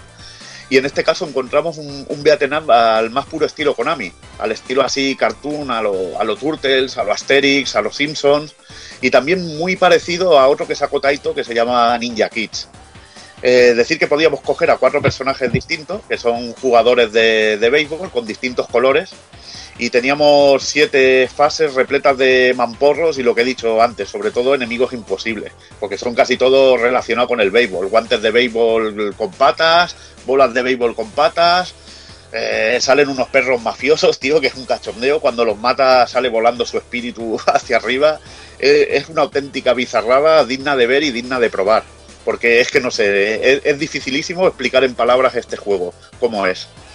Eh, decir que nuestros personajes tienen mucha variedad de golpes, tienen golpes especiales de todo tipo y decir también que hay mucha variedad en el desarrollo. Habrá momentos en que pillemos un coche y vayamos arrasando la pantalla o nos encontremos momentos increíbles como una fase en Texas que nos salen objetos volando al más puro estilo Splatterhouse. O sea que te mezclan unas bizarradas pero realmente de locos, de locos.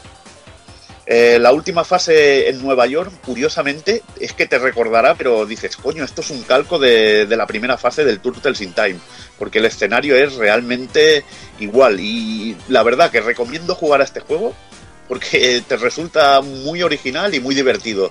Pero lo dicho, que parece que, haya sido diseñado en un momento en que, en que había muchos alucinógenos por allí en Iren, porque realmente desborda imaginación, pero por los cuatro costados. Y vamos con otro juego del año, el Risky Challenge Gosun Oyoyo, que bueno, es un juego de puzzles de, de arcade, que también lo conocido en Estados Unidos como Risky Challenge. Y tenemos la conversión para PlayStation y para Saturn a manos de la compañía Shin. Y bueno, la de, la de Saturn además incluía algún nivel extra y venía con, con el sobrenombre de S. Un, un puzzle, un juego de puzzle divertidísimo, pero a rabiar.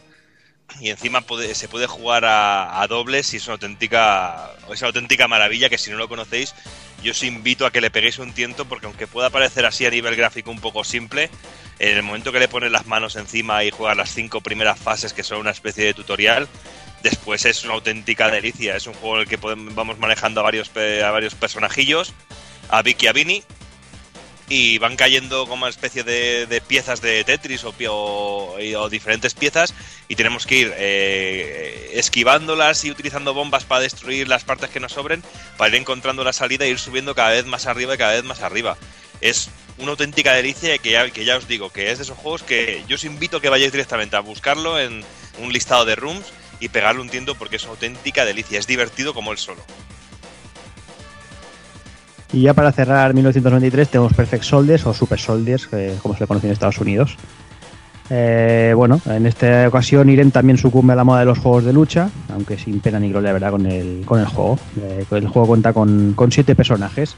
El efecto de rotación en el suelo a los Street Fighter 2, eh, escenarios correctos, una música bastante normalilla y los sprites bastante raretes.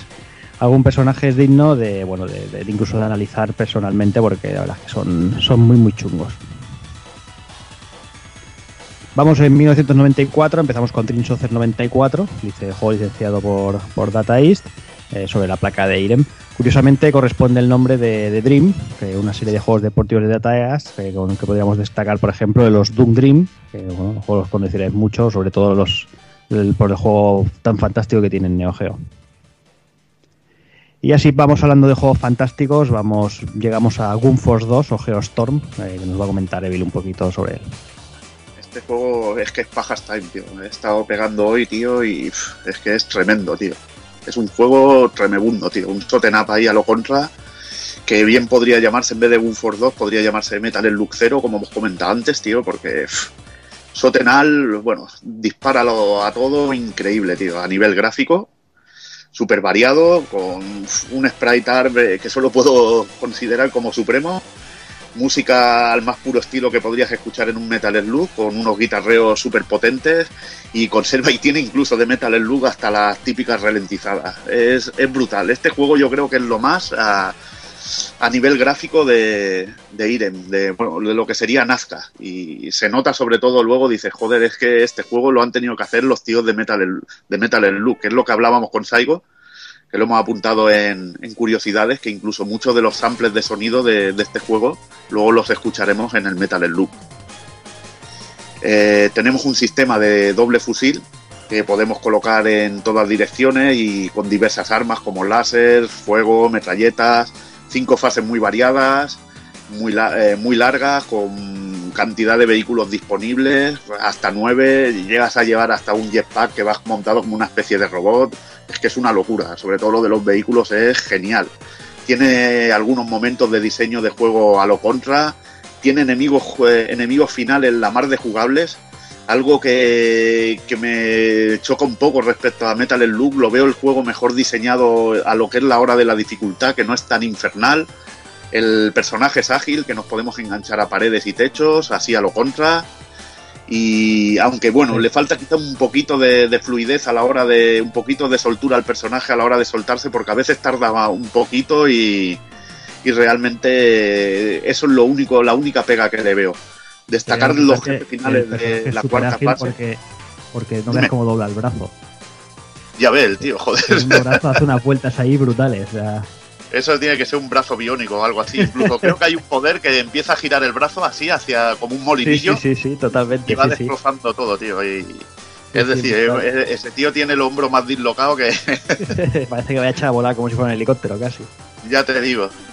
Y destacar, y destacar sobre todo el enemigo de la cuarta fase, que está genial, las mecánicas que tiene, y el enemigo final que me han parecido divertidísimo, de los enemigos finales así más divertidos que he jugado en un, en un shoot'em up. También hay una fase que me encanta, que, que es un trocito de fase y luego jefe final, que vas en una moto montada, que vas con el caballito hecho todo el rato y me parece súper frenético.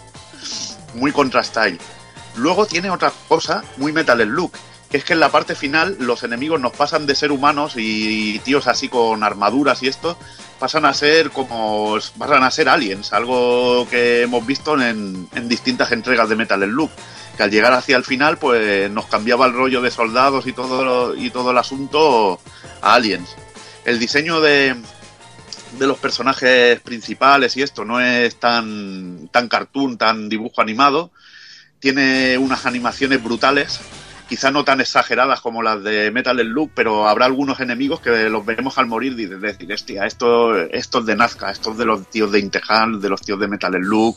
Mira, es, es un juego realmente brutal, una auténtica pasada.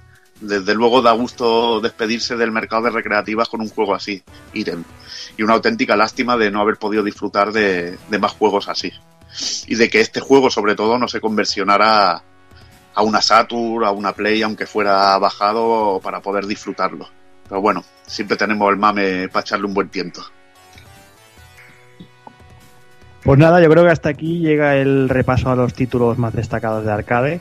Después iré más seguido trabajando en cositas, en, stores online y esas cosas, pero, pero yo creo que aquí es hasta donde, hasta lo vamos a dejar. Para ir acabando, me gustaría comentaros un poquito los mensajes que nos habéis dejado por Facebook. Han sido pocos, pero bueno, ya los, los comentamos porque lo agradecemos un montón, sobre todo que, que aportéis cositas. Y empezamos con el amigo Néstor Acebo, que hablaba antes Saigo de él, y nos comenta que Irem es, igual a juegazo. Dice, es una compañía que siempre premia al jugón, tranquilo y perfeccionista. Dice, al que no juega a lo loco, juegos difíciles, no imposibles, pero en la mayoría de los casos son con un handicap muy cabrones. Dice, pierdes una sola vida y pierdes todos los power-ups. Al que al de 5 segundos ya se acabó la partida. Lo que comentábamos antes. Dice que de Irem los juegos que más recuerda con cariño son Hammering Harry, R-Type 1, el 2 y el Leo, Undercover Cops, In the Hand, Legend of Hero la saga Gun Force y, el, y el- sobre todo el peculiar Beaten Up Under- Undercover Cops. Dice además que no se quiere olvidar de títulos como Kung Fu Master, Kid Nicky Radical Ninja o Bomberman. Dice, todos son imprescindibles para él. Tenemos otro mensajito del amigo José Rodríguez Ibáñez que dice que la pequeña empresa que dio grandes títulos arcades. Dice, no sabía que exmiembros de Irem fundaron Nazca y de ahí a que Metal Slug tiene un aire familiar a Gun Force y a Indehan. Un saludo. Yo tengo que confesar que, que no lo he descubierto ahora, pero lo, lo descubrí recién hace bastante poco, a la, pocos, pocos, pocos años. Aquello que, que lo, tienes enfrente de la cara y no te das cuenta, ¿no? Hasta que luego recapitulas un poco y dices, joder, pues es que ves un Force 2 y es que estás, como comentaba Evil hace un momento, estás viendo lo que puede ser Metal Slug 0, es que no tiene más, o sea, gráficamente son cagados casi, casi. Y bueno, para finalizar, eh, un mensaje que ha llegado aquí rozando el larguero, que lo acaban de dejar hace escasos 10 minutos, eh, del amigo Juan Latapiat. Dice que es una tremenda compañía, dice que jugó mucho a sus juegos en los arcades y de todas unas maravillas y súper entretenidos. Dice incluso muchos de sus posa consolas eran bien entretenidos pese a sus limitaciones. Como el port de Imagify de NES, que fue uno de esos juegos que disfrutó eh, en la consola.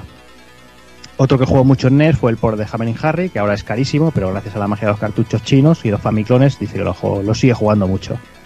Dice, la verdad es que Irem ocupa un lugar muy especial en su corazoncito. Dice, juegos como Moon Patrol, Danger Fight, Kung Fu, Lord Runner, eh, Dragon Breed, Vigilante, Kung Force, su versión de Bomberman, los legendarios e increíbles R-Type y tantos otros que son parte de, de su memoria como jugador y que bueno, están presentes hasta el día de hoy. Y nos manda un saludo desde Chile. Y estos son los mensajes. Le quiero darle las gracias a, a los tres y un, un, saludo y un abrazo a todos. Y bueno, vamos a ir, como siempre, vamos a ir finalizando con las curiosidades y así cerramos. La primera curiosidad es que la película que conocemos aquí como Los Supercamorristas, protagonizada por Jackie Chan, fue rodada en Barcelona y como nombre japonés es Spartan X.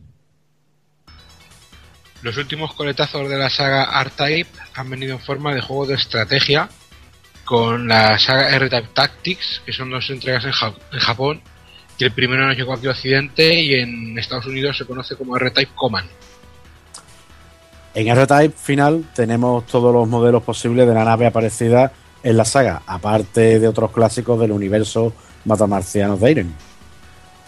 El juego Kid Nikki Radical Ninja, conocido en Japón como Kaiketsu Yamchamaru, eh, cambió el pelo del protagonista. En la versión americana es un peinado picudo y en la japonesa tenemos un peinado tradicional del país eh, para el personaje. Dicho juego es una saga en Famicom, con tres partes. La primera entrega la convirtió Dataeas y fue todo un éxito. Aparte tenemos otro juego relacionado con el personaje en Game Boy y un cameo en el juego de Kickel Cubicle de NES, en forma de truco. R-Type aparece como en forma de cameo en unas pantallas de televisión en el fondo de Undercover Cops. Existe una, sec- una secuela exclusiva de, Mag- de Magic Fight para PC Engine CD. La saga Hammering Harry se extiende a muchas plataformas y conversiones aparte del original para NES. Tenemos también una secuela en NES, varios títulos en Game Boy y Game Boy Color de diversos géneros y un estupendo plataformas para Super Famicom. La última entrega de la saga Hammering Harry, Daiku no Gen-san, la tenemos en PSP, llegando a salir en USA. Esta adaptación contó con una serie de anime corto de 12 capítulos de 9 minutos en el 2008. Además de la arcade Gunsun o Yoyo, eh, tenemos dos juegos con estos personajes para Super Famicom. Zoku Gunsun o Yoyo para PlayStation y Saturn de Van Presto. Y por último, Gunsun Paradise para PlayStation, que llegó a salir en Occidente como Yoyo's Puzzle Park. La versión de arcade japonesa de Hook tiene una paleta de colores más saturada y el boss de la tercera fase es diferente. Se trata de Mika, que le puede llamar a sus hermanas Gita y Ana. En las versiones occidentales se reemplazaron por... ¿Os va a gustar el juego de palabras? qué? Sí, sí, tío. En las Qué versiones occidentales se reemplazaron por clones de Hook. En fin. Aparte de la gran conversión que se hizo de Undercover Cops para Super Famicom, existe un Undercover Cops para Game Boy, llamado Undercover Cops Gaiden, Hakaishin Garuma. Y se trata de un juego de tablero con sus combates por turnos y una tienda en la que podremos escoger a uno de los tres personajes del original. Los nombres de los personajes de Undercover Cops cambian de la versión japonesa a la occidental. La recreativa de Undercover Cops, en su versión occidental, presenta carencias en forma de movimientos especiales y detalles en los fondos que disminuyen considerablemente la experiencia, siendo más monótono su desarrollo. El enemigo final de Ninja Baseball, Batman, llamado Super Bay, es un claro homenaje a la figura del legendario bateador Baby Ruth. Para PlayStation 2 llegó a nuestras tierras un juego llamado Sub Rebellion de Irem, de Irem, una versión 3D con libertad de exploración con diseños y cositas que nos hacen recordar al genial In the Hunt. En, en Japón recibe el nombre de Underwater Unit.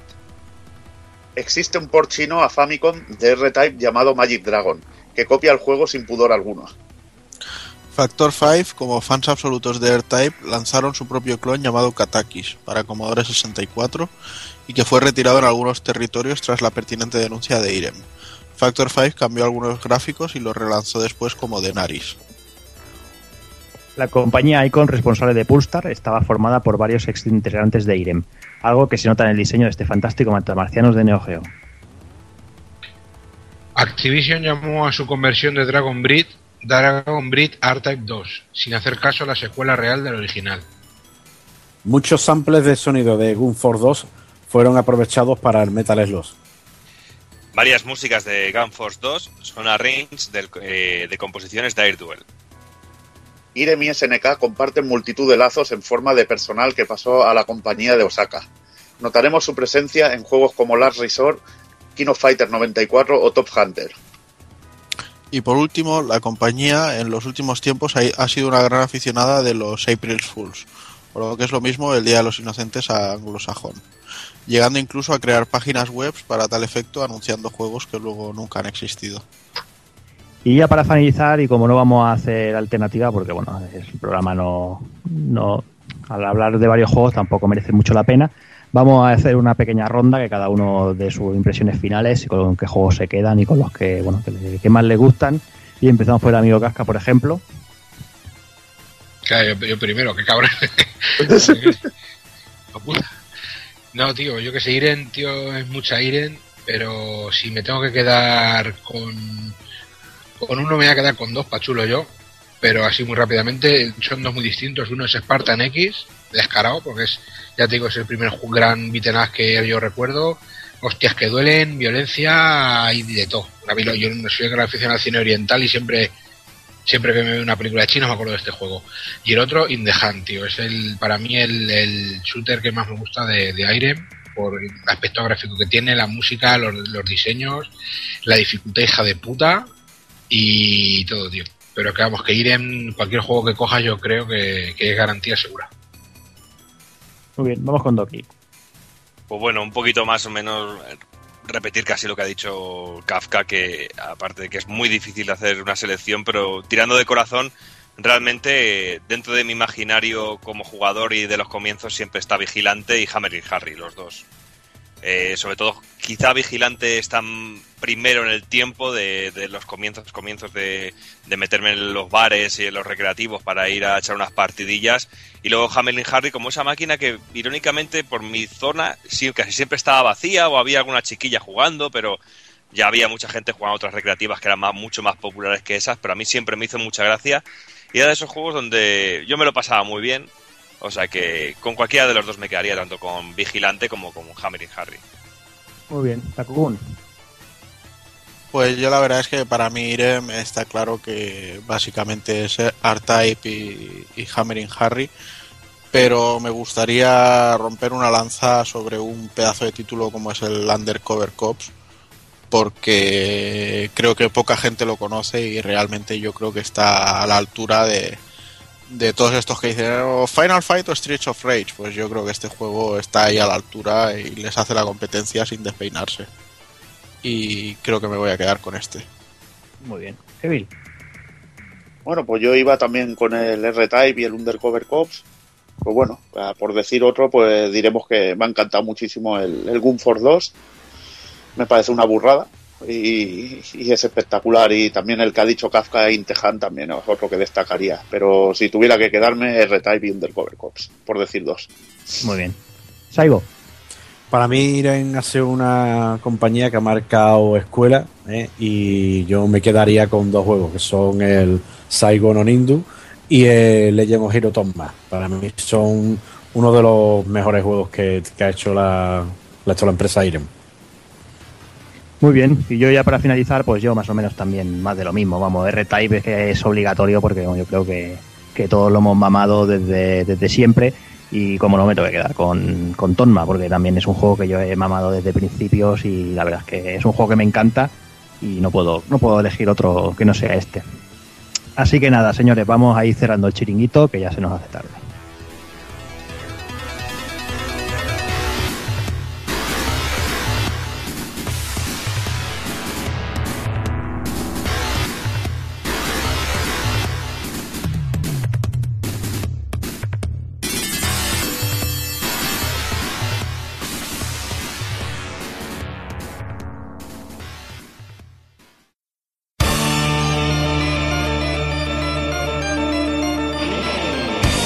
Y recuerda, si no te mola hacer un calamar y quieres estar bien informado, pásate por el blog pulpofrito.com. También puedes seguirnos en Twitter y Facebook.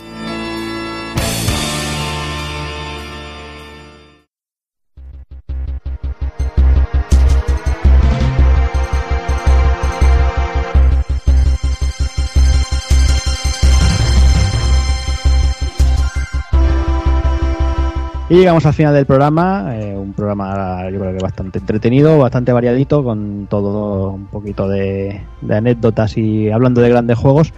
Y poco más, Eh, vamos a ir despidiendo del personal, me voy despidiendo del amigo Taco Kun. Pues nada, señores, un placer haber estado otra- otro mes por aquí. Ya dije que hoy iba a ser más bien presencial que, que chichoso, pero bueno, para el próximo creo que me redimiré con un poquito de riffs de guitarra, de peleas y de Heaven or Hell. Pues nada, hablamos en breve con ese análisis de Dark Souls. Y, Eso, por supuesto. Y hasta la próxima. Hasta luego. Me despido también del amigo Kafka. Pues nada, muchas gracias por haberme vuelto a invitar, cabrones. Tú siempre eres bienvenido aquí como invitado. Gracias, tío, como os quiero, de verdad. Y nada, tío, que he aprendido muchísimo, que me lo he pasado muy bien, muy ameno. Y la verdad, muy rápido, muy limpio, es como el sexo en mi casa, rápido, limpio y como te descuides, haber corrido lo que yo, si no tomo por culo. Claro que sí. Y nada, de, deseando oír ese análisis de Dark Souls 2, que es, es otro juego para hombres, de los que ya no se hacen. ¿Y qué más, qué más? Pues nada, tío, eh, de, volver a decirle a Saiko que estoy a sus pies como buen sensei, el maestro, que, lo que, que, ha sido, que ha sido un honor compartir un ratillo con él y con vosotros. Y nada más, tío, que os quiero mucho, un besito y hasta luego, nenazas. Venga, que vaya bien. Me despido de ahora de Doki. Pues nada, tío, una semanita más y aquí de puta madre, súper contento, aparte por haber repasado un montón de títulos que me han hecho recordar un montón de momentazos de cuando era crío y me partían los dientes en los salones recreativos y esas cosas. También el de poder estar aquí compartiendo con el, con el amigo Saigo un ratillo siempre es algo muy interesante y sobre todo muy, muy enriquecedor porque se aprenden un montón de cosas con este pedazo de matching gun que tenemos aquí. Y nada, y ya preparando el siguiente, que el título que nos viene ahora en el próximo retro no lo conozco mucho, me voy a tener que poner un poco las pilas porque realmente no he tocado casi nada de ello, pero bueno, ya me redimiré yo así con el siguiente que para lo que estamos preparando para dentro de dos programas viene, viene en curvas. Claro que sí. Pues nada, Doki, hablamos en breve también. Venga, un abrazo. Y me despido ahora también del señor Evil. Nada, genial, tío, un programazo, porque disfruto programas estos de recreativa y repasar muchos juegos, pues me lo paso pipas. Y encima es buena compañía, con Saigo aquí que, que es un monstruaco, pues increíble. Solo darle el pésame al pobre Doki que, que tuvo que descubrir muchos de estos juegos en Spectrum y es como Sí. una, una losa difícil de superar, tío. Pero que bueno. sepas que cuando te dejes caer por aquí, te voy a tener preparado el Spectrum para echarme unas partidas contigo qué cosas solo por tocar los cojones. Bueno, al menos ponme, ponme el Midnight Resistance que estaba, estaba muy chulo, a mí me Te, gustaba te voy a mucho. poner el Street Fighter 2 solo por tocar los cojones. No, coño, no me pongas eso, tío. ¿Qué me quieres hacer? Que me No, estalle la perdón, el canes. Strider te voy a poner, que más bonito. No, hombre, no, a mí no me pongas nada de Ugol, que te ¿quiere- corto, ¿Quieres que te dejar, corto el pelo al deja cero. paz al muchacho? Tú, tío loco, deja paz al muchacho que esto de jugar, descubrir estos juegos en Spectrum es como el que hace el amor con cadáveres. Tú déjalo que se lo está pasando bien. Bueno, bueno, tú, Kafka, pedazo de zorra, cállate que me has dado bien de caña. ¿eh? Ya, es que ya, tengo es esa que imagen tuya, tío. Tan Aquí te lo pasas de muerte, ¿eh? Con, con Sobre esos todo- tío. Pasando al bar de los heavies a jugar allá a la consola al final de la consola. Te hicieron Aquí- un hombre allí, macho. Sí, me escupieron en el culo. Aquí te lo pasas, aquí te lo pasas de muerte. ¿eh? Y si tienes un striker como caja para tirárselo al Doki, pues te lo pasas el doble o el triple. En fin, señores. Eh, Doki, tío, dale recuerdos a tu vecino ese guapo. Sí, vale, vale. En fin, Evil. Hablamos en una semanilla o así. En una semanilla estaremos hablando y hablaremos del J-Star que le estoy aquí dando fuerte. A ver Claro qué. sí. Genial. Pues nada, me despido también del amigo Saigo, que como siempre un placer tenerle por aquí. Para mí ha sido un verdadero placer que hoy hayáis contado conmigo y que quiere que os diga. Es un gustazo estar rodeado de tantas figuras ilustres ¿eh? de, de aquí de, del, del videojuego como soy todo el equipo del Team Pulpo Frito. Hombre, ya sabes, ya sabes Saigo que esta es tu casa y que pues, siempre bienvenido, siempre estamos abiertos a que vengas a vernos. Vale, pero me tengo que traer la cervecita y la patita de jamón, ¿no? Eso, Hombre, por supuesto, eso, eso- que no falte. Eso que no falte. Bueno, vale. Y nada, y vamos a ir pensando el próximo el próximo hardware arcade o la próxima compañía que le vamos a dar caña. Tenemos pendientes esa CPS2, pero bueno, habrá que buscar alguna cosica por ahí. Muy Oye, bien. le, tenemos que dar a, le tenemos que dar a Taito, tío, que Taito tiene mucha mucha mandanga, tío. También está muy, estaría muy bien. Podría estar bien. Pues nada, Saigo, lo dicho. Cuando quieras, esta es tu casa. Muy bien, agradecido. Un abrazo, tío. Y ya, por mi parte, poca cosa más. Eh, anunciaros el próximo juego que comentaba Taco Kun. eh, con esa descripción, creo que pocas dudas faltaban. que, que, bueno, que vamos a hablar de, de Guilty Gear. Y poquito más. Eh, eso, el próximo, de aquí una semanita o un par como mucho, tendremos el actual con el análisis de Dark Souls, de Dark Souls 2, que también trae su miga.